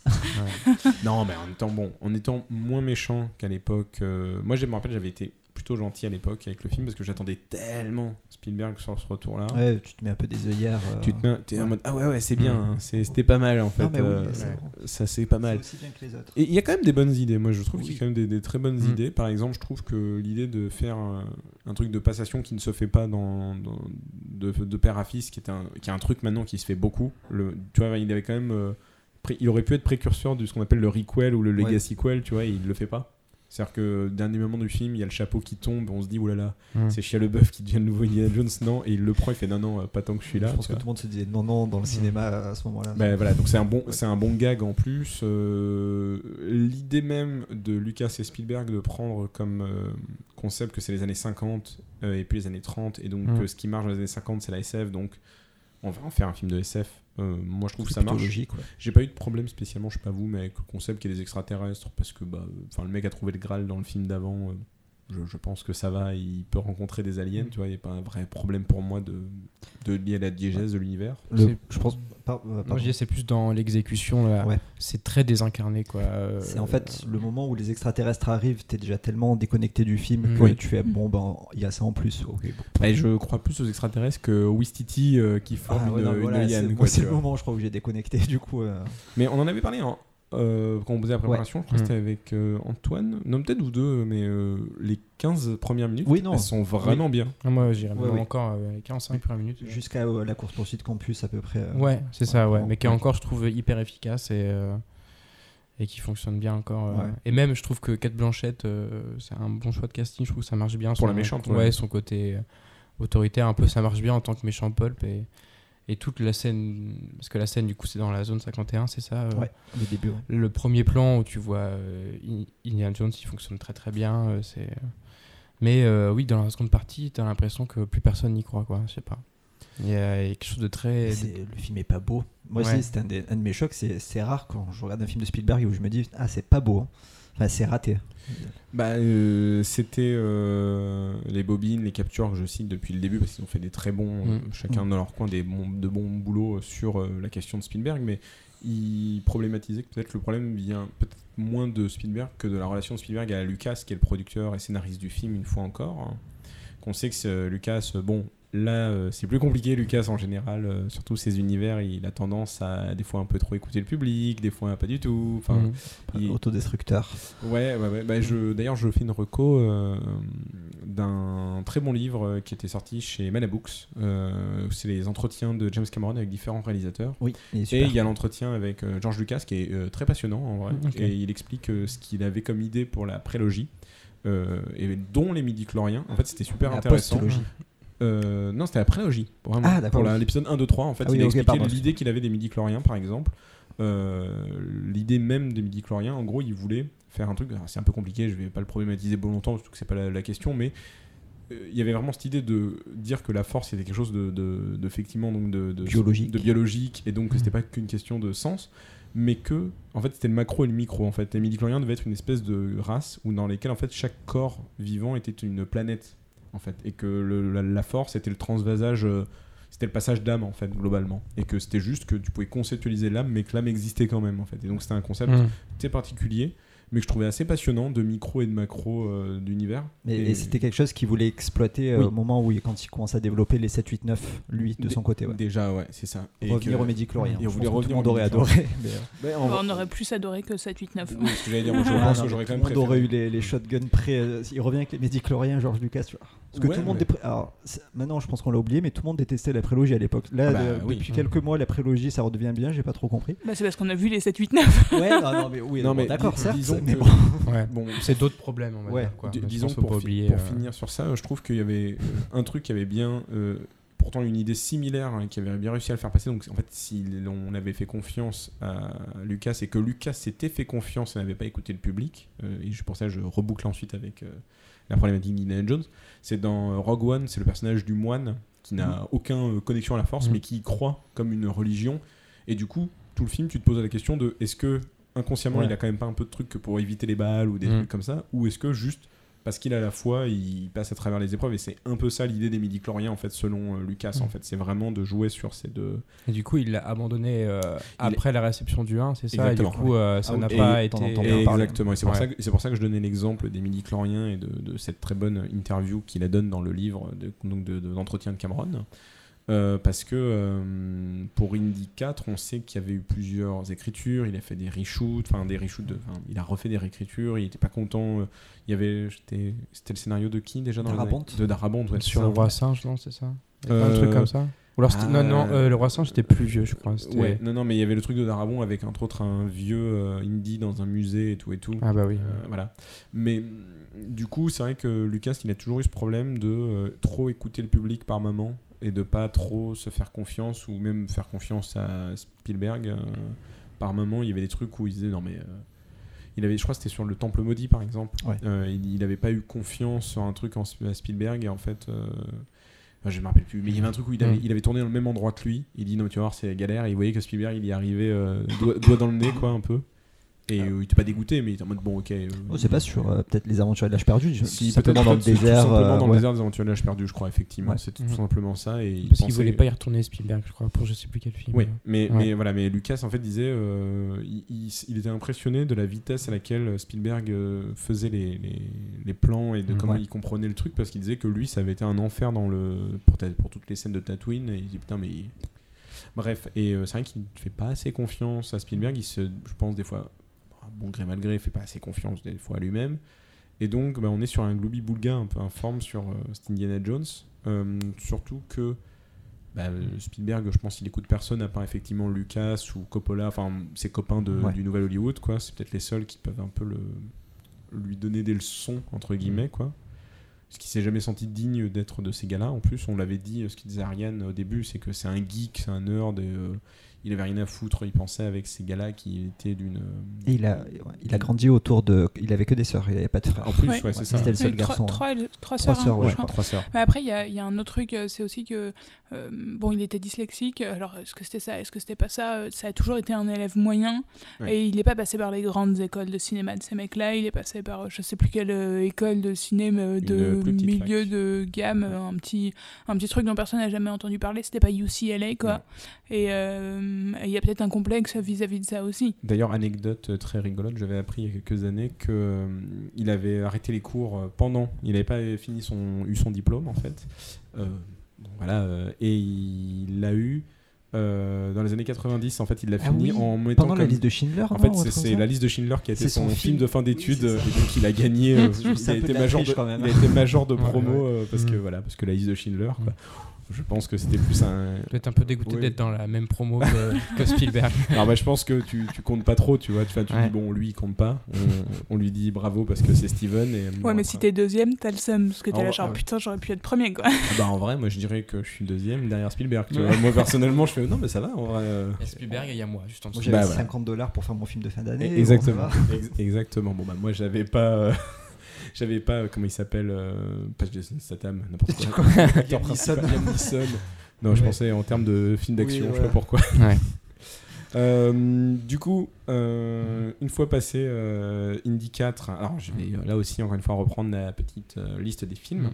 Euh, à Mais partir de Indiana Pour Jones. revenir sur Indy 4, enfin, tu disais tout à l'heure euh, que sur la pod d'avant, c'est quelqu'un qui est resté dans, dans son euh, cinéma, qui est resté droit dans ses bottes. Là, justement, c'est le seul film où on pourrait avoir l'impression qu'il se parodie un petit peu, quoi. Ouais. Où il y a un truc euh, qui marche plus, qu'il a essayé de refaire quelque chose qui fonctionnait avant, et il y a quelque chose de fabriqué. euh, Bah, ils ont c'est la seule fois, je formule, trouve, où on, on a ce ressenti-là sur un film de, de Spielberg. Mm, oui, je pense pense que oui. Il y a, il y a peut-être d'autres films, mais, mais il est quand même là-dedans. Il Ouais. est moins présent, genre Hook, je pensais, ou Amistad, mais, mais il- on sent quand même sa présence et on n'a pas l'impression Oui. qu'il qu'il se prend pas au sérieux du, du truc, quoi, ou Mm. qu'il essaye de copier euh, une formule. C'est vrai qu'il y a ce côté aussi, je, je copie la formule et j'active la, la presse et ça va refaire comme à l'époque. Mm. euh, il y a 25 ans qui ont passé Coco, donc euh, ça marche plus trop. Quoi. Hum, du coup, les derniers films de cette euh, saga-là, euh, après Indiana Jones et le Royaume du Crâne de Cristal, il a fait Les Aventuriers de Tin- Les Aventures de Tintin, Le Secret de la Licorne, Cheval de Guerre, Lincoln, Le Pont des Espions, Le Bon Gros Géant, Pentagon Paper, Ready Player One et West Side Story. Voilà, on va s'arrêter à West Side Story parce qu'il y en a un qui sort cette année, mais on ne l'a pas vu. Donc, euh, même si on peut quand Ça même va dire être très, que très biographique ça normalement. c'est une autobiographie. Donc, euh, est-ce que la boucle ne se boucle pas? Ça fait juste 40 ans qu'il parle de lui-même euh, dans, dans plein de films. Euh, Peut-être qu'on y est, quoi, tu vois, tout simplement. Euh, bref. Euh, moi, on avait marqué pour la dernière partie que du coup, euh, il y a la. Comment? Il est déjà moins présent sur le début sur le, devant de la scène depuis quelques années. Il, fait des films régulièrement, même s'il y a des petites pauses de temps en temps. Là, il y avait eu des pauses à cause du Covid, par exemple, ça, mais c'est moins le phénomène. Après Indiana Jones, il est quand même vraiment moins mis en avant. Euh, je pense que dans la liste, à part peut-être Ready Player One, aucun autre film n'a eu vraiment une, une aussi grosse promo. Mm. J'ai pas l'impression. Ouais, dans les années 2010, non. ouais. Ouais, Dans peut-être les années eu 2000, 2010, Tintin en France parce que du coup c'était euh, Parce que voilà, c'est parce Tintin. que c'était connu en France.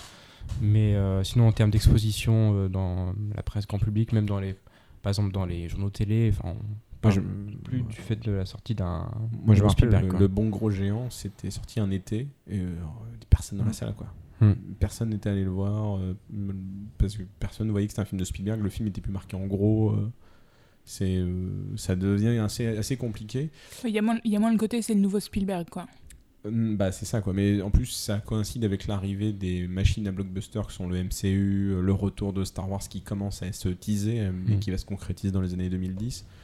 Est-ce qu'il n'y a pas ça aussi, quoi? Est-ce que là, on avait marqué la passe culturelle n'a pas prise? Est-ce que c'est pas ça? Il n'a pas réussi à rester le, le, le roi des. le dream maker, quoi. Et... Bah, disons que l'attrait pour vendre les films n'est plus dans les gens qui les font. C'est-à-dire qu'à part euh, Nolan, qui sur la, la décennie précédente, on allait le voir lui dans les films à grand spectacle, j'entends. Parce qu'il Oui. y a encore ça pour d'autres comme Tarantino, Wes Anderson, ce genre de choses. Oui, dans les nouveaux réalisateurs, Ouais, il y en nouveaux a réalisateurs, aucun ouais. quasiment. euh, Mais, euh, Tu vas voir parce que c'est le nouveau euh, machin. Ouais. En tout cas, pas dans les films euh, blockbuster, popcorn. C'est ça, ouais, pas pour le grand public, c'est-à-dire euh, même ceux qui ont un style assez marqué, c'est-à-dire Mm. que les gens Denis vont voir. Euh, ouais, qui peut être, euh, qui peut avoir ça. Denis Villeneuve, un peu, ouais. qui peut avoir Un ça. Denis maintenant, Villeneuve, ouais. un petit peu, ouais. un M- petit Moins peu. quand même. Moins parce que tu peux pas comparer le, la portée, l'aura de Villeneuve et de, de bah, Spielberg avant, Ah oui, par non, exemple. non, ouais, pas du tout. Mais Non, dans non, le mais- terme de.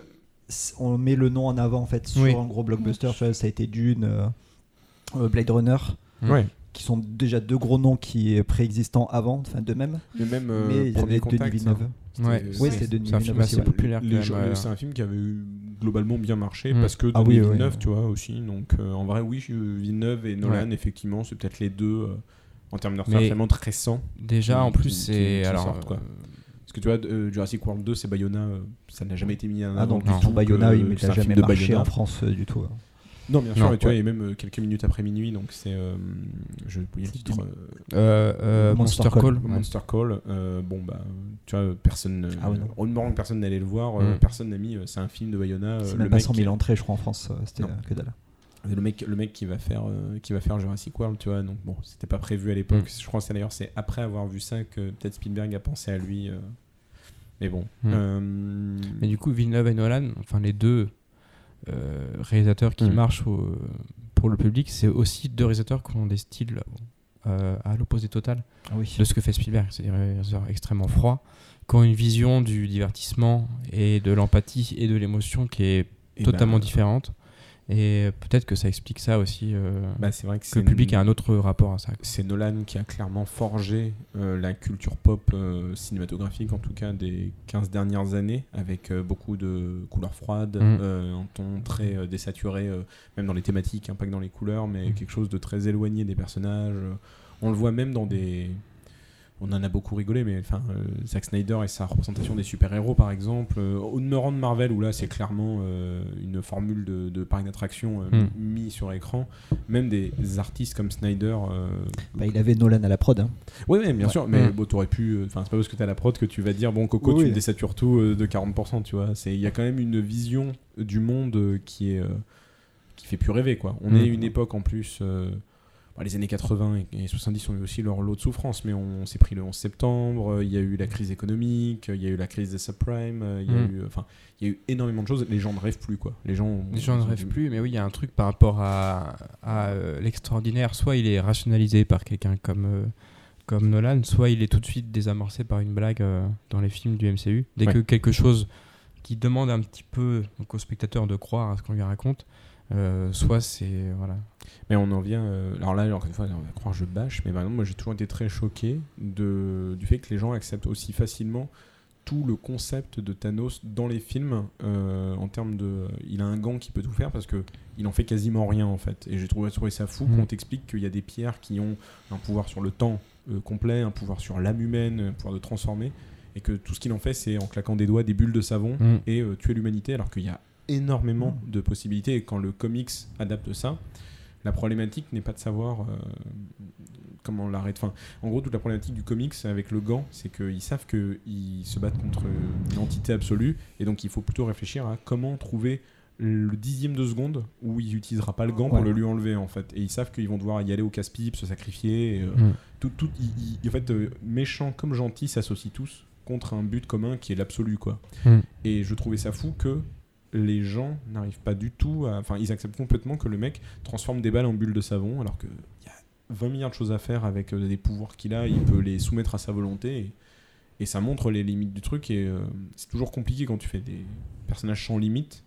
Mais justement, c'est aussi le défi peut-être de, le travailler, ce truc-là. quoi. Et euh, effectivement, peut-être qu'à l'époque de Star Wars et de E.T., on n'aurait pas. On aurait quand même plus questionné ça, peut-être. Je sais pas, en fait. Vraiment, euh, c'est une question que je me pose. Est-ce que le public des années 80 aurait aussi bien accepté un truc comme Thanos et, euh, et les Avengers tels qu'ils ont été traités dans le, dans le MCU, par exemple tu vois?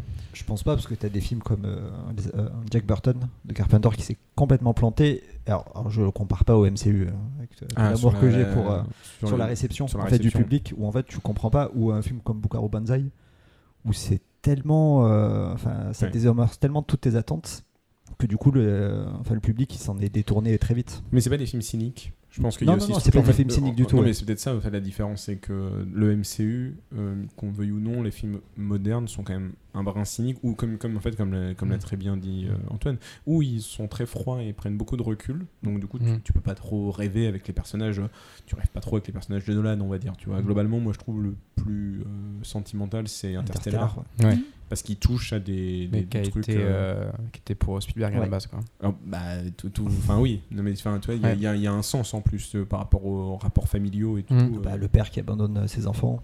Oui. Ouais. Mais, une- Spielberg, ouais, a un rapport différent avec euh, cette thématique-là euh, euh, à partir du moment où il se remarie, où il est devenu lui-même père, il a Oui, plusieurs enfants, etc. ça. A évolué, il a plus du tout la même, le même rapport avec la figure paternelle et avec la famille euh, au fil des années.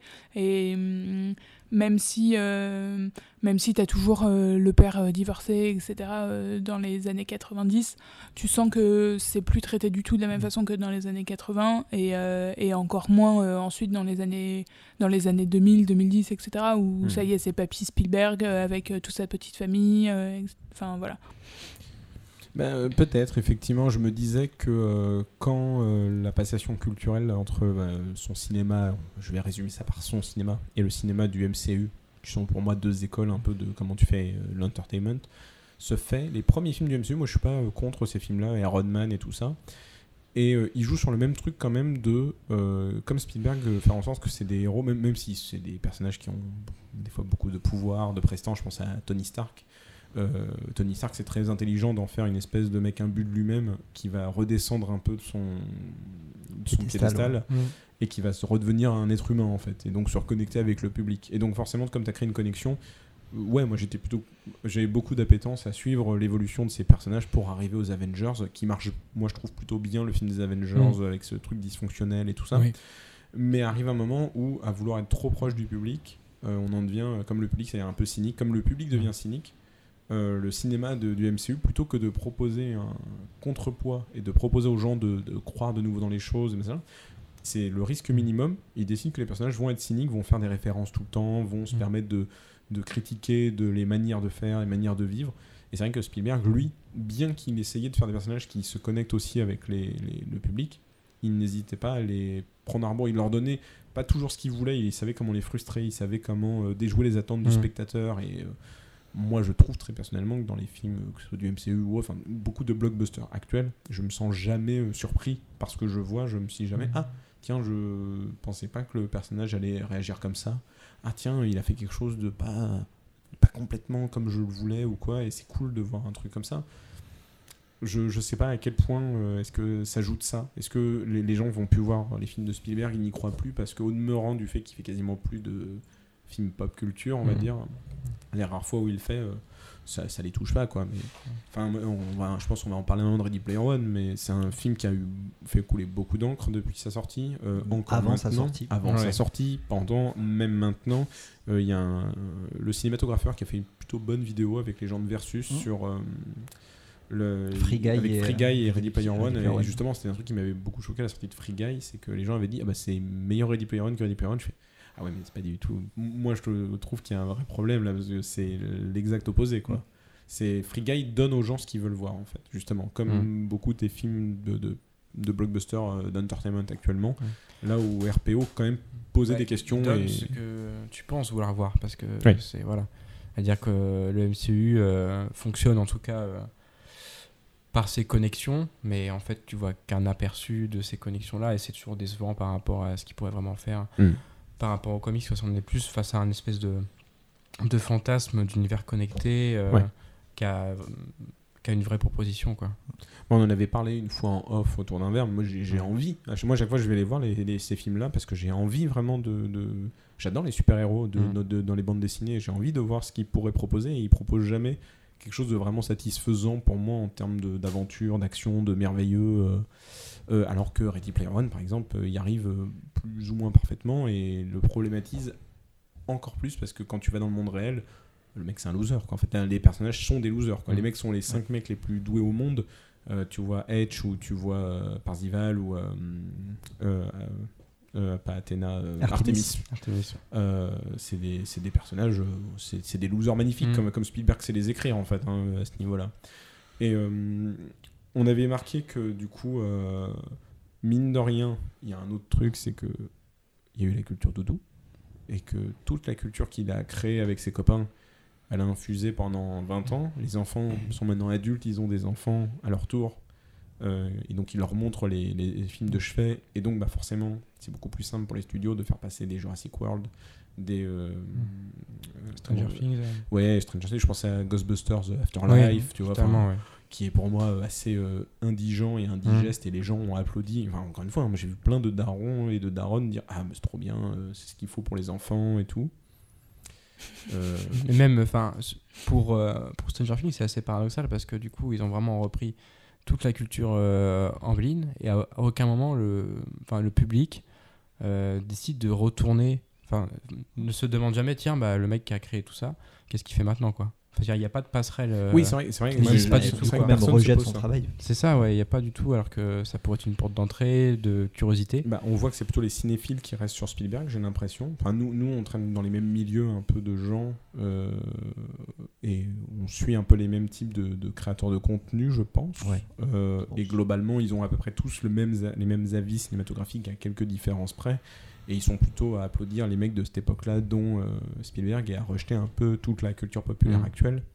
Donc là, la question n'est pas pour les auditeurs qui écoutent. je- J'ai pas envie qu'on fasse forcément un truc de vieux con en mode c'était mieux avant, mais il est vrai que c'est compliqué de, de, de, de- quand tu écoutes toujours les mêmes choses et les mêmes. euh, C'est comme Twitter en fait. Il y a des bulles de filtres qui se font et en fait tu te forges des avis et effectivement c'est.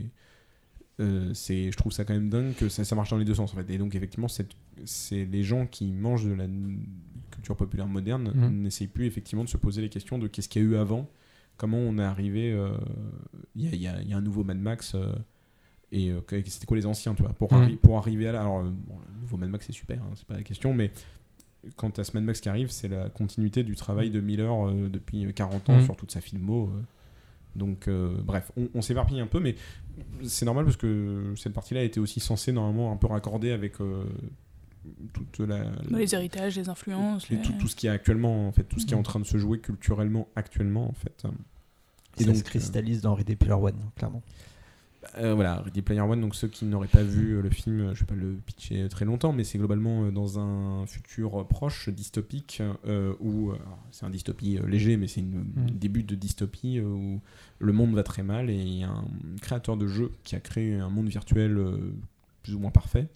Et à sa mort, et lui, il a fait en sorte de toujours. en fait, il vient d'un milieu populaire, comme Spielberg, et il a fait en sorte qu'à sa mort, le jeu reste gratos, euh, qu'il n'y ait pas de pub, il n'y ait pas de temps de chargement, que voilà, tout soit fait pour euh, le plaisir des, des joueurs. Et euh, en gros, bah, tout le truc économique se joue via des microtransactions euh, dans le jeu, mais qui sont propres à l'univers du jeu. Il n'y a pas de. Tu t'achètes des, des gadgets, des armes, des skins, mais ça s'arrête là. Il n'y a aucune pub, il n'y a aucun truc subliminal qui est donné pour te faire acheter des choses. Et euh, à sa mort, euh, il propose une chasse au trésor géante comme, le, comme dans One Piece, quoi, globalement, en disant euh, j'ai caché un trésor et celui qui trouvera les indices pour le trouver, bah, il gagne ma fortune et le contrôle complet de ce monde. Et on va suivre les aventures d'un jeune garçon qui s'appelle Wade Watts, qui dans le monde virtuel s'appelle Parzival et qui fait partie des, des Gunters, les chasseurs d'eggs, les Exter, je me rappelle plus le nom, bref, les chasseurs, les chasseurs de, les chasseurs de, de l'œuf, qui est donc euh, le Easter egg, le, trésor caché, quoi. Et on va suivre sa quête à lui ainsi que ses amis contre une grosse multinationale euh, avec à Mm. sa tête euh, un personnage qui s'appelle Nolan Sorrento, qui est un patron d'entreprise Mm. euh, globalement, euh, dont le but final, euh, moi je me rappelle, les gens disaient que c'était pas crédible comme but de méchant. Je dis, bah en vrai, euh, moi je trouve ça crédible parce que le but de ce méchant patron d'entreprise, c'est d'avoir l'Oasis pour le rendre payant avec euh, des services d'abonnement. Et quand tu meurs, euh, t'as en gros pendant une demi-fraction de seconde, t'as plein de pubs qui apparaissent euh, dans bah, dans les coins de l'écran. Au moment où Ready Player One sortait, il y avait la question de euh, Internet. euh, il y a des abonnements aux États-Unis que du coup Internet maintenant est des. Tu devais payer différents types d'abonnements pour avoir accès à différents sites et qui ne serait Mm. plus euh, libre complètement. En fait, ils allaient fractionner Internet aux Mm. États-Unis. Et donc en gros, si tu voulais euh, accès au réseau, il fallait prendre l'abonnement euh, comme les comme les, les bouquets de chaînes de TV. En fait, il faut prendre le bouquet réseaux sociaux, bouquet entertainment, bouquet euh, Chaîne vidéo. chaîne de, chaîne de news euh, et ainsi de suite. Donc euh, moi je trouvais ça assez crédible comme euh, plan de méchant, mais bon. Et euh, effectivement, c'est une cristallisation de toutes les problématiques qu'on parle depuis maintenant une bonne petite heure euh, sur cet euh, enregistrement qui est le leg pop culturel et euh, qu'est-ce qui reste de cet euh, héritage de- des années 80, Mhm. de la période Amblin dont tu parlais euh, Antoine. Quoi. Et euh, je pense qu'on a tous aimé le film autour de la table. Oui. J'adore. énormément. Voilà. Et euh, bon, est-ce que c'est pas. Je pense que c'est dû au fait que bah, forcément ça résonne avec ce qu'on pense tous les quatre à peu près de, de, de la vie, euh, de la culture en général Mhm. actuellement surtout quoi. Et de, de ce qui reste de l'héritage de Spielberg, c'est-à-dire bah, beaucoup de choses, mais euh, plus personne ne le comprend quoi. Euh, J'ai l'impression, en tout cas, plus personne n'essaye de revenir à la source de, de, ce qui fait euh, la culture. Euh, Je pense que c'est un film qui est très Spielberg aussi, en fait. Non seulement il cristallise tout ça, mais il cristallise aussi un peu tout ce que Spielberg a pu mettre dans son cinéma. Et T'as aussi la, la famille euh, dysfonctionnelle, t'as le loser héros, t'as plein de références à la pop culture, comme il a pu en foutre plein dans ses films.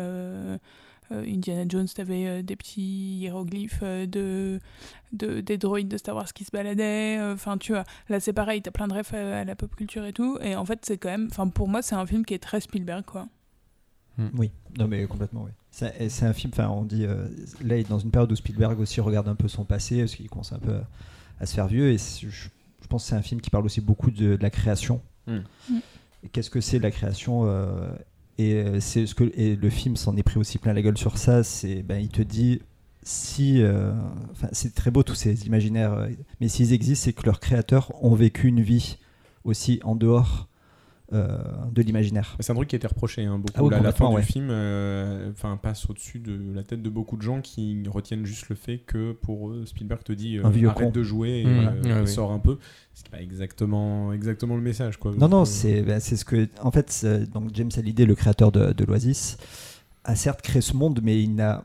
en rien créé de, de lui-même en fait. Il a, enfin, il a créé l'infrastructure, mais ce qui est à l'intérieur de l'infrastructure, c'est que euh, d'autres mondes déjà existants. Hmm. Hmm. Et c'est ce que dit James Hallyday, c'est qu'en fait il est passé à côté de sa vie. C'est ce qu'il dit à, à Percival. C'est qu'il est passé à côté de la femme qu'il aimait. Et en fait, tout ce que le film te dit, quand ça, ça parle de Shining, quand ça parle enfin, d'autres trucs, c'est que ce sont des œuvres qui ont été créées ou par des drames ou par des moments de joie dans, la- dans leur vie de le créateur. Hmm. Et, et qu'il faut pas rester enfermé dans cet imaginaire. Et même, même les, les épreuves, les épreuves choisies, au final, le but, c'est pas de trouver la. Ce qui est intéressant, c'est moi, je, je, je sais pas qui a lu le livre, moi je l'avais Non, j'ai pas lu. Je trouvé assez indigeste, en vrai, de vrai. euh, je, je sais, c'est beaucoup de références porn tout le temps. Et par exemple, euh, donc il y a des épreuves pour trouver le, le trésor, et dans le livre, la première épreuve. euh, en gros, tu as une planète euh, éducative où tu, tu- c'est l'école et c'est gratos. Et en gros, tous les joueurs ils commencent là en fait. Et donc, même quand t'as pas d'argent, lui il a pas d'argent, il peut pas partir de cette planète, mais elle est gratos, il peut y rester. C'est le tuto. Et c'est le tuto. Et en fait, un jour, il voit une grotte et il se rend compte que la grotte a le même look que euh, l'un des designs d'un des donjons et dragons, qui est le donjon dragon préféré de James Hallyday, donc les manuels hein, d'époque. Et en gros, il l'explore et dedans, il trouve un roi liche qui est en train de jouer à euh, Just, qui est un vieux jeu d'arcade, qui est le Mm. jeu préféré de James Hallyday. Et en gros, il doit euh, péter le score, quoi, globalement. Mm. Et euh, c'est la première épreuve, ça. Et la première épreuve dans le film, c'est, euh, elle a été maintes fois montrée et, et analysée, c'est la course-poursuite de bagnole euh, issue de toute l'histoire de la culture cinéma, et pas que. Et avec au bout du chemin King Kong, et que toute l'idée pour trouver la solution de l'énigme, c'est pas de singer James Hallyday, c'est d'aller voir dans son passé et de comprendre une erreur qu'il a fait pour euh, comprendre bon il a, il a merdé là Ouais. si moi je merde pas qu'est-ce qui se passerait en fait?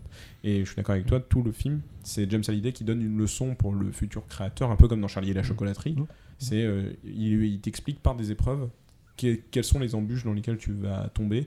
Et oui il faut faire attention de pas aller euh, parce que si tu veux être toujours le le meilleur en termes de, de, bah, de- de création, de, de, de- de toujours maître de ce que tu veux, bah, il faut faire attention à beaucoup de choses et à pas, Mhm. euh, pas sombrer dans, dans des choses. Quoi. Ça t'invite Ouais. aussi à aller à, à, euh, contre-courant, quoi. Ouais, bien sûr, oui. Ça t'invite à aller en arrière et voir toute la. à voir les choses sous une nouvelle euh, perspective parce qu'il voit, il voit toute la course-poursuite sous un angle nouveau. Il voit tous les rouages même. Donc il y a vraiment. euh, je pense que ça t'encourage à être curieux, quoi. Non, mais par- chaque, chaque épreuve, c'est ça. Par, ex- par exemple, tu vois, si on prend le concept, le rapport au, aux histoires d'amour euh, dans, dans Ready Player One, pourquoi est-ce que euh, il va essayer de tenter quelque chose avec euh, Artemis? C'est parce qu'il voit que Hallyday il a merdé Mhm. avec celle qu'il aimait et qu'elle est partie avec un autre en fait. Et c'est un truc que tu vois dans plein de films de Spielberg en fait. Tu vois que euh, Elliot, s'il arrive à embrasser une nana qu'il aime, c'est parce que euh, il a une, une- un band, il a une, une connexion Mm. avec E.T. et que c'est ça qui le pousse à, euh, à, à faire un premier pas en fait. Et pour moi, c'est très Spielbergien de ce truc-là. Enfin, c'est encore une fois, c'est des scènes qui se répondent dans le temps sur toute Mm. sa filmographie, de dire bah ouais, c'est bien de rêver, c'est vraiment cool, c'est ce qui te permet de grandir, mais il faut aussi euh, faire des choses par toi-même pour euh, pour pas juste rester un doux rêveur et Mm. passer à côté de, de ta vie, quoi. Et pouvoir perpétuer même ce- cet imaginaire. Ah bah oui, bien Voilà. sûr. Non, mais- Et pas qu'il tourne sur lui-même. Si Spielberg il avait été juste euh, un simple rêveur, bah, il aurait resté un spectateur et il serait pas devenu réalisateur, quoi, globalement. Mais euh, est-ce que c'est pas trop subtil pour le public actuel? Dans le sens. euh, Bah, pour le coup, ça, a ça a été mal compris. bah, parce que je vois des trucs, moi je sais que les, les gens, on l'avait marqué, nous, le grand public, il veut des licences fortes et peu importe ce que ça raconte, quoi, globalement. Et euh, moi je me souviens qu'il y avait un truc qui avait fait. euh, J'en parlais avec beaucoup d'amis. C'est pourquoi est-ce que les 5 héros, alors que donc c'est un jeu sur internet et c'est dans le monde entier, pourquoi les 5 héros ils sont dans la même ville, quoi? Et je disais, bah, euh, et personne, tout le monde disait, mais c'est débile, ça n'a pas de sens, c'est juste fait pour le scénario. Et je disais, bah, peut-être, mais dans le scénario, il y, a une, il y a une raison à ça. C'est qu'il y a eu, on te dit au début, une garde de la bande passante, et que du coup, par là, t'en comprends qu'il y a de la bande passante, Internet n'est plus vraiment partout sur Terre. Il y a des coins avec Internet et des coins sans Internet. Nous, on voit qu'une seule ville où ça a l'air à peu près d'aller, mais si c'est une des dernières villes qui tient à peu près debout, bah, c'est la ville où il y a le siège aussi. euh, oui, c'est voilà. la, ville- c'est la ville où il y a le siège de l'Oasis, de Iowa et la Société Mm. des méchants, donc euh, c'est la Silicon Valley globalement. Quoi. Tu prends un truc comme les Fils de l'Homme, tu vois, globalement, Londres, ça va à peu près parce que c'est la dernière ville où ça va à peu près. Quoi. Tu, tu pars ailleurs, euh, c'est post-apo. Quoi. Mais tout ça, ça demande quand même un effort de spectateur de se poser des questions, de réfléchir. Moi, ça m'a pris un peu de temps aussi parce qu'au début, je me suis dit, ouais, c'est quand même marrant, c'est quand même un peu bizarre qu'ils soient tous dans la même ville, euh, les cinq joueurs les plus, talentueux du monde, Et c'est en réécoutant le film, je fais non, mais en vrai, peut-être ça a du sens par ce biais-là. Mais est-ce que c'est pas trop pour le public actuel avec qui on mâche et pré-mâche tout maintenant? Je sais pas ce que vous en pensez, mais. Bah, oui, peut-être, c'est vrai qu'il il désamorce rien par une blague et au final, son univers il explique très très vite. Quoi. Au bout de deux minutes de Mm. film, on est déjà dedans et euh, je pense qu'il fait confiance à sa mise en scène plus que. Bah, c'est ça. C'est ça. Et je pense que c'est peut-être un public qui n'est plus habitué forcément à ça. On le voit avec euh, aussi le Bon Gros Géant, par exemple. Ou euh, je sais pas si vous avez vu le Bon Gros Géant. Oui, oui. Ouais. Non, moi, je l'ai pas vu. Bah, le Bon Gros Géant, euh, très vite, il expédie l'univers et tu dois vite accepter euh, que euh, le pays des géants se cache un peu comme dans. Comme dans Hook, tu sais, il se cache derrière deux nuages. Ah quoi. oui, Je sais oui. pas si tu te souviens, c'est il court un peu. Et étonnamment, au bord de la mer, Oui, euh, il y a une île avec les géants que personne n'a jamais vu, euh, où ils vivent tous ensemble. Euh, pareil, euh, accepter aussi le rapport. désolé, Seigneur. Genre, il y, a la- il y a la foudre qui gronde de plus en plus. Mais c'est vrai qu'on approche des deux heures. J'avais dit on ferait pas plus de deux heures. Bon, on va dépasser un peu, mais on est vers la fin. On est vers la fin quand même. Mais bref. euh, et on n'avait pas parlé, euh, peut-être qu'on voulait parler un peu, je sais pas vous, de rapport technologique qui est un cap important, mais peut-être moins impressionnant pour les gens de la performance capture et de ce qu'ils proposent vis-à-vis de Tintin, du BGG et donc de Ready Player One sur le côté technique. Alors, sur le côté technique, moi je m'y connais pas trop en performance capture, mais il y a une mise, abîme que, une mise en abîme que j'adore dans Ready Player One. C'est justement euh, pour euh, pouvoir passer la première épreuve, quand il regarde dans les souvenirs de Hallyday. Donc il est dans la bibliothèque, et en fait, la méthodologie, quand il, il se, il se faufile dans les souvenirs d'Hallyday, en fait, il déplace la pièce et tout. C'est une méthodologie de performance capture, Mhm. de comment on fait la mise en scène. Sauf que là, c'est des personnages en performance capture qui manipulent des, des, Des vrais- des- des des vrais acteurs en live. C'est une mise en abîme que j'avais beaucoup aimé. Je crois que c'est le cinématographeur peut-être qui en parle Hmm. Euh, oui, peut-être, effectivement. dans, dans sa vidéo, Ouais, je c'est crois. peut-être possible. Mais euh, c'est une mise en abîme ouais, au cinéma que euh, enfin, j'avais beaucoup, beaucoup aimé le. ce truc. Bah, moi, je me rappelle que Tintin, euh, c'est intéressant parce que c'est un film, euh, moi je trouve, euh, assez fou visuellement, qui a Mm. énormément de bonnes idées, de bonnes transitions. Et, et pour les gens, c'est juste un film en 3D, euh, Mm. alors que bah, c'est beaucoup plus que ça en vrai, et ça se, ça se voit et ça se ressent. quoi. Il y a une libération. le, on beaucoup de gens l'ont dit, mais le cinéma de Spielberg, il est de plus en plus libre, mine de rien, ces dernières années. même, même dans ses films hors performance capture, il se permet beaucoup plus de, de, de petites excentricités, de petits trucs. euh, il s'est toujours euh, cadré comme il faut. Enfin, Mm. C'est assez, assez fou, quoi.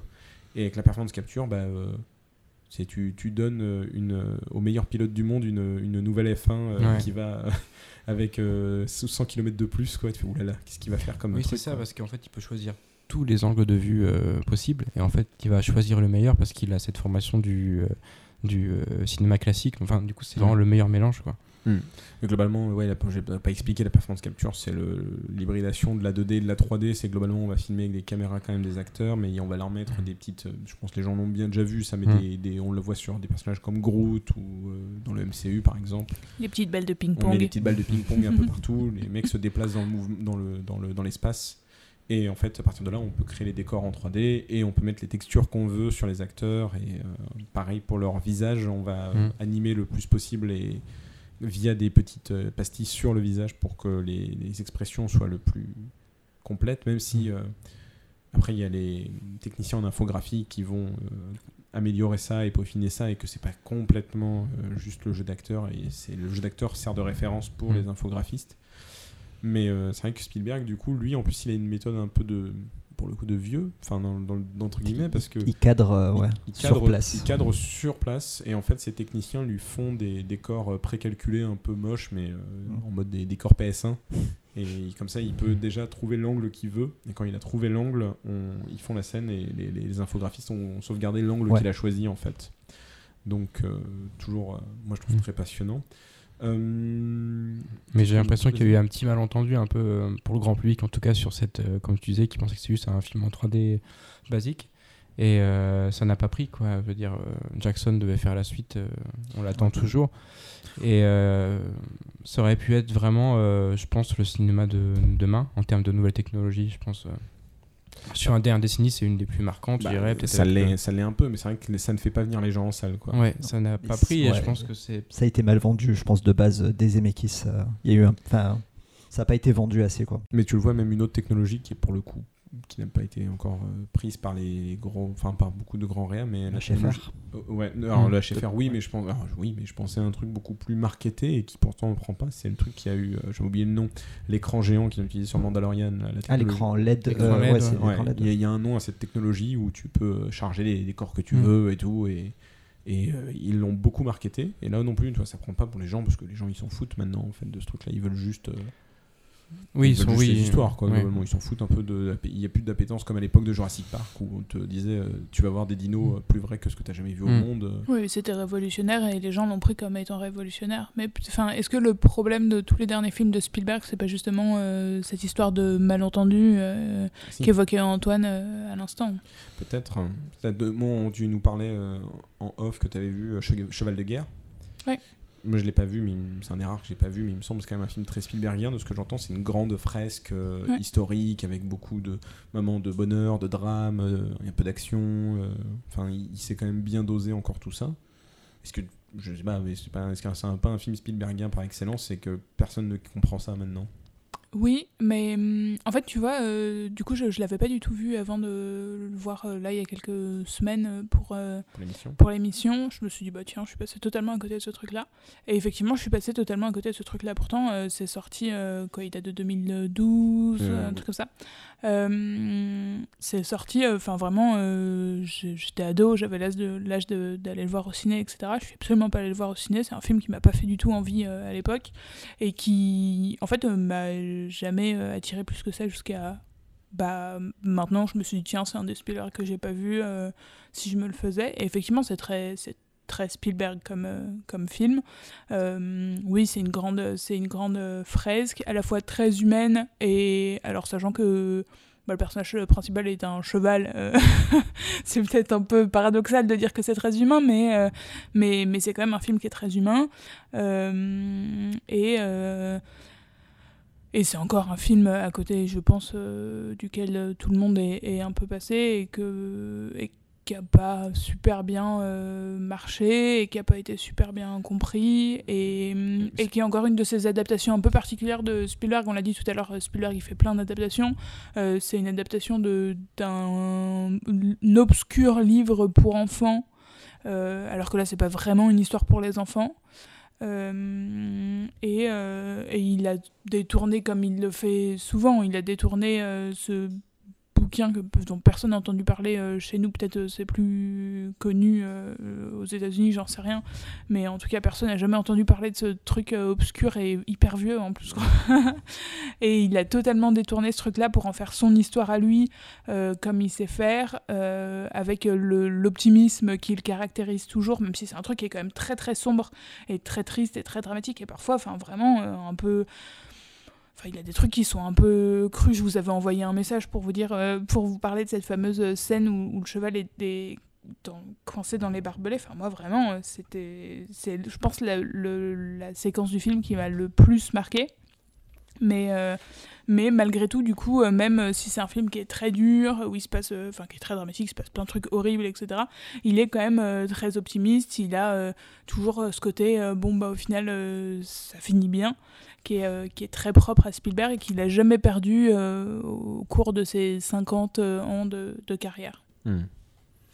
Bah écoute, oui, moi, est-ce que la problématique c'est pas aussi que simplement c'est très euh, classique, c'est très des trucs euh, comme Ford aurait pu le faire, enfin encore une fois, hein, c'est sa culture cinéma, mais est-ce qu'on n'en revient pas à ce que je disais qu'il évolue pas trop en termes de de thématiques et de connexion avec le public qui a plus envie de voir ça quoi. Je pense que tu vois, c'est comme West Side Story, je pense que les gens ils s'en foutent malheureusement. C'est c'est des films où oui, Oui, ça, oui, ça me fait mal, ça me fait mal au cul de le dire. hein. Mais euh, parce qu'on va, on va finir peut-être sur ça. Euh, sauf si vous voulez parler d'un des derniers films, il y a pas Dragon Papers, on n'a pas trop parlé, euh, Le Pont des Espions, Lincoln, Lincoln on n'avait pas parlé tout à l'heure, mais bon, il, continue en tout cas euh, un peu ce qu'on a dit, euh, des films un peu euh, d'histoire, entertainment, même si ça marche pas trop comme BGG, euh, Le Cheval de Guerre ou RPO. Il y a les films historiques euh, qui continuent à questionner encore une fois, même dans les films. euh, et comme tu as dit, il questionne vraiment l'Amérique, et il questionne Mm. quand même vraiment les gens et le rapport des gens entre eux, et tu le vois avec des trucs comme euh, Pentagon Papers ou le, ou le Pont des Espions, clairement. Euh, et arrive donc euh, West Side Story, euh, donc euh, fin d'année euh, dernière chez nous. Euh, Le flop. Qui est un flop intégral, euh, sauf euh, changement. Moi, j'avais lu que c'était le pire, euh, le pire euh, entrée en France pour Spielberg depuis. euh, Duel, Mm. tu dis euh, non, ouais, Mais- depuis, 1941. depuis Sugarland Sugarland, Express. depuis Sugarland, Ouais. je crois, c'est depuis Même, Sugarland. a- même 1941 Eh ben, il semblerait. Parce que ça a été un gros flop 1941. Bah oui, mais il semblerait qu'en termes d'entrée France, euh, ça, ça reste moins, ce que je vois. Ok. Donc, euh, bref, euh, écoute, euh, en tout cas, West Side Story, c'est intéressant. Je trouvais de finir peut-être d'en parler 5-10 minutes parce que c'est peut-être un des films les plus Spielbergiens. si on résume tout ce qu'on a dit pendant deux heures, adaptation d'un classique qui l'a énormément marqué. Lui, en tout cas, la comédie musicale, il a grandi avec énormément. Il a grandi. euh, il disait que les, les disques de la comédie de Broadway, euh, je fais vraiment le distinguo de la comédie de Broadway de l'adaptation cinéma. Euh, les disques de l'adaptation de la comédie de Broadway, euh, c'est le premier disque non classique qu'ils ont eu chez dans la famille Spielberg. euh, parce que sa Mhm. mère était pianiste, donc ils avaient que, il a grandi avec du Rachmaninoff et des trucs comme ça. Et c'était le premier truc un peu pop qu'il a eu en termes de musique et il l'écoutait en boucle, il l'a chanté à Noël, il faisait chier toute sa famille avec et tout et tout. Et quand il allait voir le film, son, père l'a emmené aller voir le, musical, donc il est devenu fou. Puis quand il y a eu le film, il est devenu encore plus fou.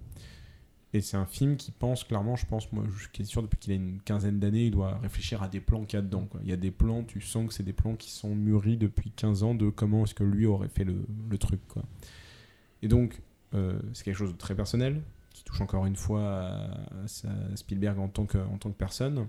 C'est euh, en plus quelque chose qu'il n'a jamais traité, mais qui a toujours été là, c'est la musicalité. Euh, dans ses films, il y a toujours eu un rythme et un montage qui là-bas prend un sens encore plus gros. Euh, mine de rien, il questionne l'Amérique, encore une fois, parce que c'est déjà l'apanage de West Side Story, mais il va plus loin, moi je trouve, que le film d'origine. Il se pose des questions euh, beaucoup. Il, il le fait résonner avec l'actualité, en fait. C'est surtout Ouais. ça le truc. Il, il arrive vraiment à l'incarner avec l'actualité. Même euh, avec des personnages, par exemple, moi je pense au personnage de euh, Nobody, qui est un personnage trans, Mm. euh, qui dans le truc d'origine, globalement c'est un personnage dit tomboy, c'est une espèce de garçon manqué, Mm. euh, on- parce qu'on pouvait pas le définir comme autre chose à l'époque, qui est donc une, un- qui est déjà joué par une femme, alors que là, euh, c'est un acteur trans qui a été pris, et euh, c'est littéralement euh, Moi, du dit coup, à l'écran. euh, j'avais. Parce que c'est vrai que tu disais qu'il était plus forcément en accord avec euh, le public actuel, mais ce genre de, euh, de démarche, que ça soit joué par euh, un, un acteur trans, c'est quelque chose qui est assez progressiste et qui pourrait, je pense, qui aurait peut-être pu plaire à un, donc à un certain public. C'est-à-dire, c'est- ça ressemble pas à un film euh, d'un vieux monsieur sur des thématiques qu'il ne maîtrise pas et qui prend tout à l'envers. Le, ouais, le problème, je pense, à ce niveau-là, c'est qu'il y a eu euh, Ansel Elgort, qui est l'acteur Ouais. principal, qui a Ouais. eu des soucis euh, euh, juridiques. Enfin, je sais pas si juridiques, mais en tout cas, il a été euh, dit qu'il a frappé sa conjointe, je crois. Au point qu'il avait été appelé euh, Cancel Elgort, quoi, euh, pour Ouais. qu'on vraiment on le fasse partir. Il a quasiment pas eu le droit de parler pendant la promo. Enfin, c'était donc je Mais même dans la bande-annonce, il n'était pas très montré, euh, très mis en avant dans le. Bah non, il préférait mettre en avant. Et même, euh, ça a été euh, montré que l'actrice qui joue euh, Maria, euh, on lui a plus parlé de son, sa relation avec Ansel Ouais. Elgort que de son travail Ouais. sur le film, quoi, tu vois. Mhm. Euh, bon, je pense que ouais, malgré tout ça, ça a un petit peu desservi le film, notamment sur euh, peut-être euh, l'empathie qu'il aurait pu avoir sur le couple et qui aurait peut-être pu porter le film. Je qui, pense qui que- marche très bien. hein. Ah oui, Dans le film, euh, moi je trouve, euh, c'est vraiment. euh, les deux sont extrêmement convaincants Mm. et se donnent à fond dans le film. Mais je pense que c'est un manqué à tous les niveaux parce que, bon, ok, il y a ce problème-là, mais ça, ça touche, on va dire, plutôt au demeurant des sphères LGBT, les sphères liées au réseau. Mm. Parce que tu, tu te lis pas trop au réseau. Je pense que le Parisien va pas faire un article sur les Oui. histoires Gord qui aurait frappé sa copine, tu vois. Euh, pourtant, le public qui aurait pu aller voir West Side Story, un public peut-être plus classique, n'y est pas allé non plus. Parce que euh, c'est un, pour beaucoup de gens, c'est un remake du film Mm. de l'époque, alors que c'est une nouvelle adaptation. Ce qui n'a pas la même démarche artistique, mais les gens s'en foutent. Je pense globalement, c'est déjà trop subtil de l'expliquer. Et beaucoup de gens, moi je connais des gens, ils m'ont dit Ouais, mais West Side Story, euh, c'est intouchable quoi. Qu'est-ce que tu vas Mm. faire euh, de nouveau West Side Story? Oui, mais par Spielberg.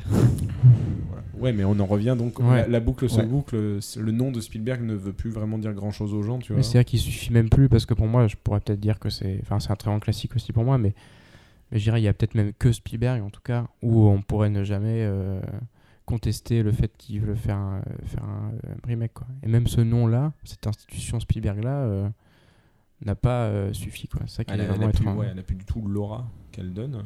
Et quand on regarde le film à l'arrivée, bah, c'est l'un de ses meilleurs films, je pense. Mm. En tout cas, Mm. sur ces 20 dernières années, euh, il rentre euh, très facilement dans, dans le top 3, je pense, de ce qu'il a Oui, pu- depuis le début des années 2000. euh, Je pense si on prend ouais, tout ce qu'il a fait dans les années 2000, euh, Mhm. moi, moi j'avais- j'adore RPO, tu vois, par exemple, mais bon, là on est encore un cran au-dessus dans la maîtrise et la justesse de toutes les tonalités du début à la fin. Euh. Même en termes de performance d'acteur, il y a vraiment des. Je sais pas. parce Bah, euh, il y a des performances qui sont vraiment. euh, Celle qui joue euh, Anita a Ouais. l'Oscar, c'est pas pour rien, parce que Mhm. clairement elle aussi, elle est, euh, c'est assez fou ce que ça donne, tu vois. Mais malgré tout, c'est quand même. Enfin, là, tu parles d'Oscar, c'est malgré tout pas le film qu'il a Non. réconcilié ni avec la critique, ni même avec euh, l'Académie, qu'il a toujours un peu boudé. Euh, tu sais que le- l'actrice de Maria, elle était même pas invitée aux Oscars euh, à la base. Bah non, Jusqu'au dernier moment, ouais. Ouais. euh, Ça m'é- ça m'étonne pas du tout. hein, c'est- enfin, et euh, c'est aussi très Spielbergien aussi. hein, Il a jusqu'à euh, tard, il a eu euh, jusqu'à ce qu'il ait enfin euh, ses Oscars, il a eu ce, ce rapport un peu, un peu bizarre avec euh, l'Académie où même quand il était nominé comme meilleur film, il était pas nommé comme meilleur réalisateur, ce qui se faisait pas du tout à l'époque. Et, euh, et il a toujours eu ce rapport un peu bizarre avec la critique, où quand ça marchait bien auprès du public, la critique le boudait quand même. Alors là, on est, euh, non seulement il est boudé par le public, mais il est toujours boudé par le public, encore plus par l'académie. Enfin, on est, euh, on est peut-être à l'apogée de, de cette relation compliquée qu'il a eue avec, avec la critique cinématographique. Mm. Mm, Je sais pas. Oui, je pense qu'il y a de ça, effectivement. C'est c'est encore plus fou parce que là, je pense qu'il y a encore euh, le même truc qu'à l'époque où on disait euh, t'approches pas de la culture classique. Et il avait montré qu'il pouvait faire quelque chose avec euh, Schindler.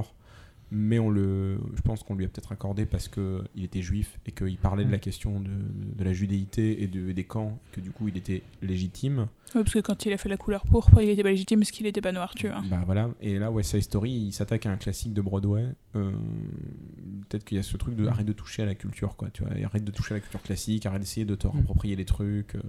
alors que je pense que la démarche, quand tu vois le film, c'est un cri d'amour euh, de cinéma, c'est un cri d'amour de la, de la culture populaire de cette époque-là. Parce que maintenant, pour les gens, la culture populaire, ça a commencé avec Star Wars et, Mm. et E.T. Bah, la, la culture populaire elle date de tout temps, en fait. Donc. euh, et West Side Story, c'était un film populaire. C'était c'était pas un film euh, fait pour, euh, pour, les, pour les intellectuels et Ah oui, non. pour la critique, quoi.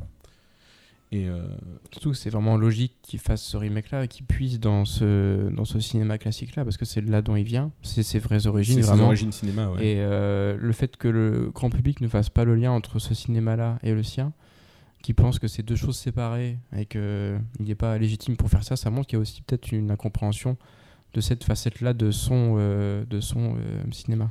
Et en plus de ça, c'est encore plus un film de Spielberg, parce qu'on disait tous ces films parlent de lui, euh, plus ou moins, et de sa famille. Euh, vers la fin de leur vie, ses deux parents se sont remis ensemble. Euh, le film, c'est une histoire d'amour de quelques jours qui, qui dure pour l'éternité. Est-ce qu'il y a, je fais de la psychologie de comptoir, Mhm. mais avec lui, on peut, on peut se la poser. Est-ce qu'il n'y a pas aussi l'idée de se dire, je vais sur ce film parce que ça y est, c'est le maman. euh, je, je- je crois de nouveau dans des trucs peut-être où je pouvais plus croire et euh, je, je sais pas mais en tout cas ça le relie à sa famille je l'ai dit c'est le premier disque qu'il a reçu c'est un souvenir de son père c'est lié à la culture euh, de sa mère musicale euh.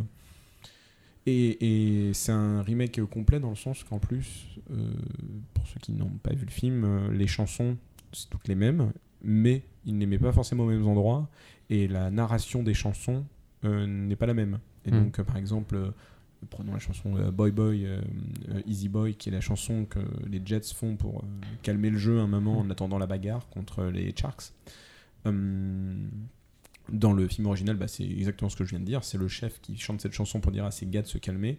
Et là, c'est un duel entre Tony et j'ai oublié le nom de son ami d'enfance, qui est donc le chef des, Mm. des Jets. Et euh, du coup, la problème et toute toute la chanson est un ballet autour d'une arme à feu en fait. Et euh, du coup, la problématique de la chanson n'est plus du tout la même Mhm.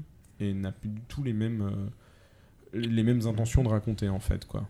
Euh, même la chanson de plutôt joyeuse en plus euh, des Oui, c'est des- I Feel Pretty. euh, ah, y I Feel Pretty ouais, ouais, qui, est, qui est terrible parce qu'en fait, on sait ce qui s'est passé et elles, elles sont pas encore au courant. Et c'est un- une scène hyper joyeuse où Et dans le film original, c'est un- c'est- on l'a pas, il n'y a pas encore eu la scène, on l'a pas vu. Ouais, et en tout cas, même, je crois que c'est pas dans le même décor du Non. tout, et donc c'est une scène assez, assez terrible. ouais.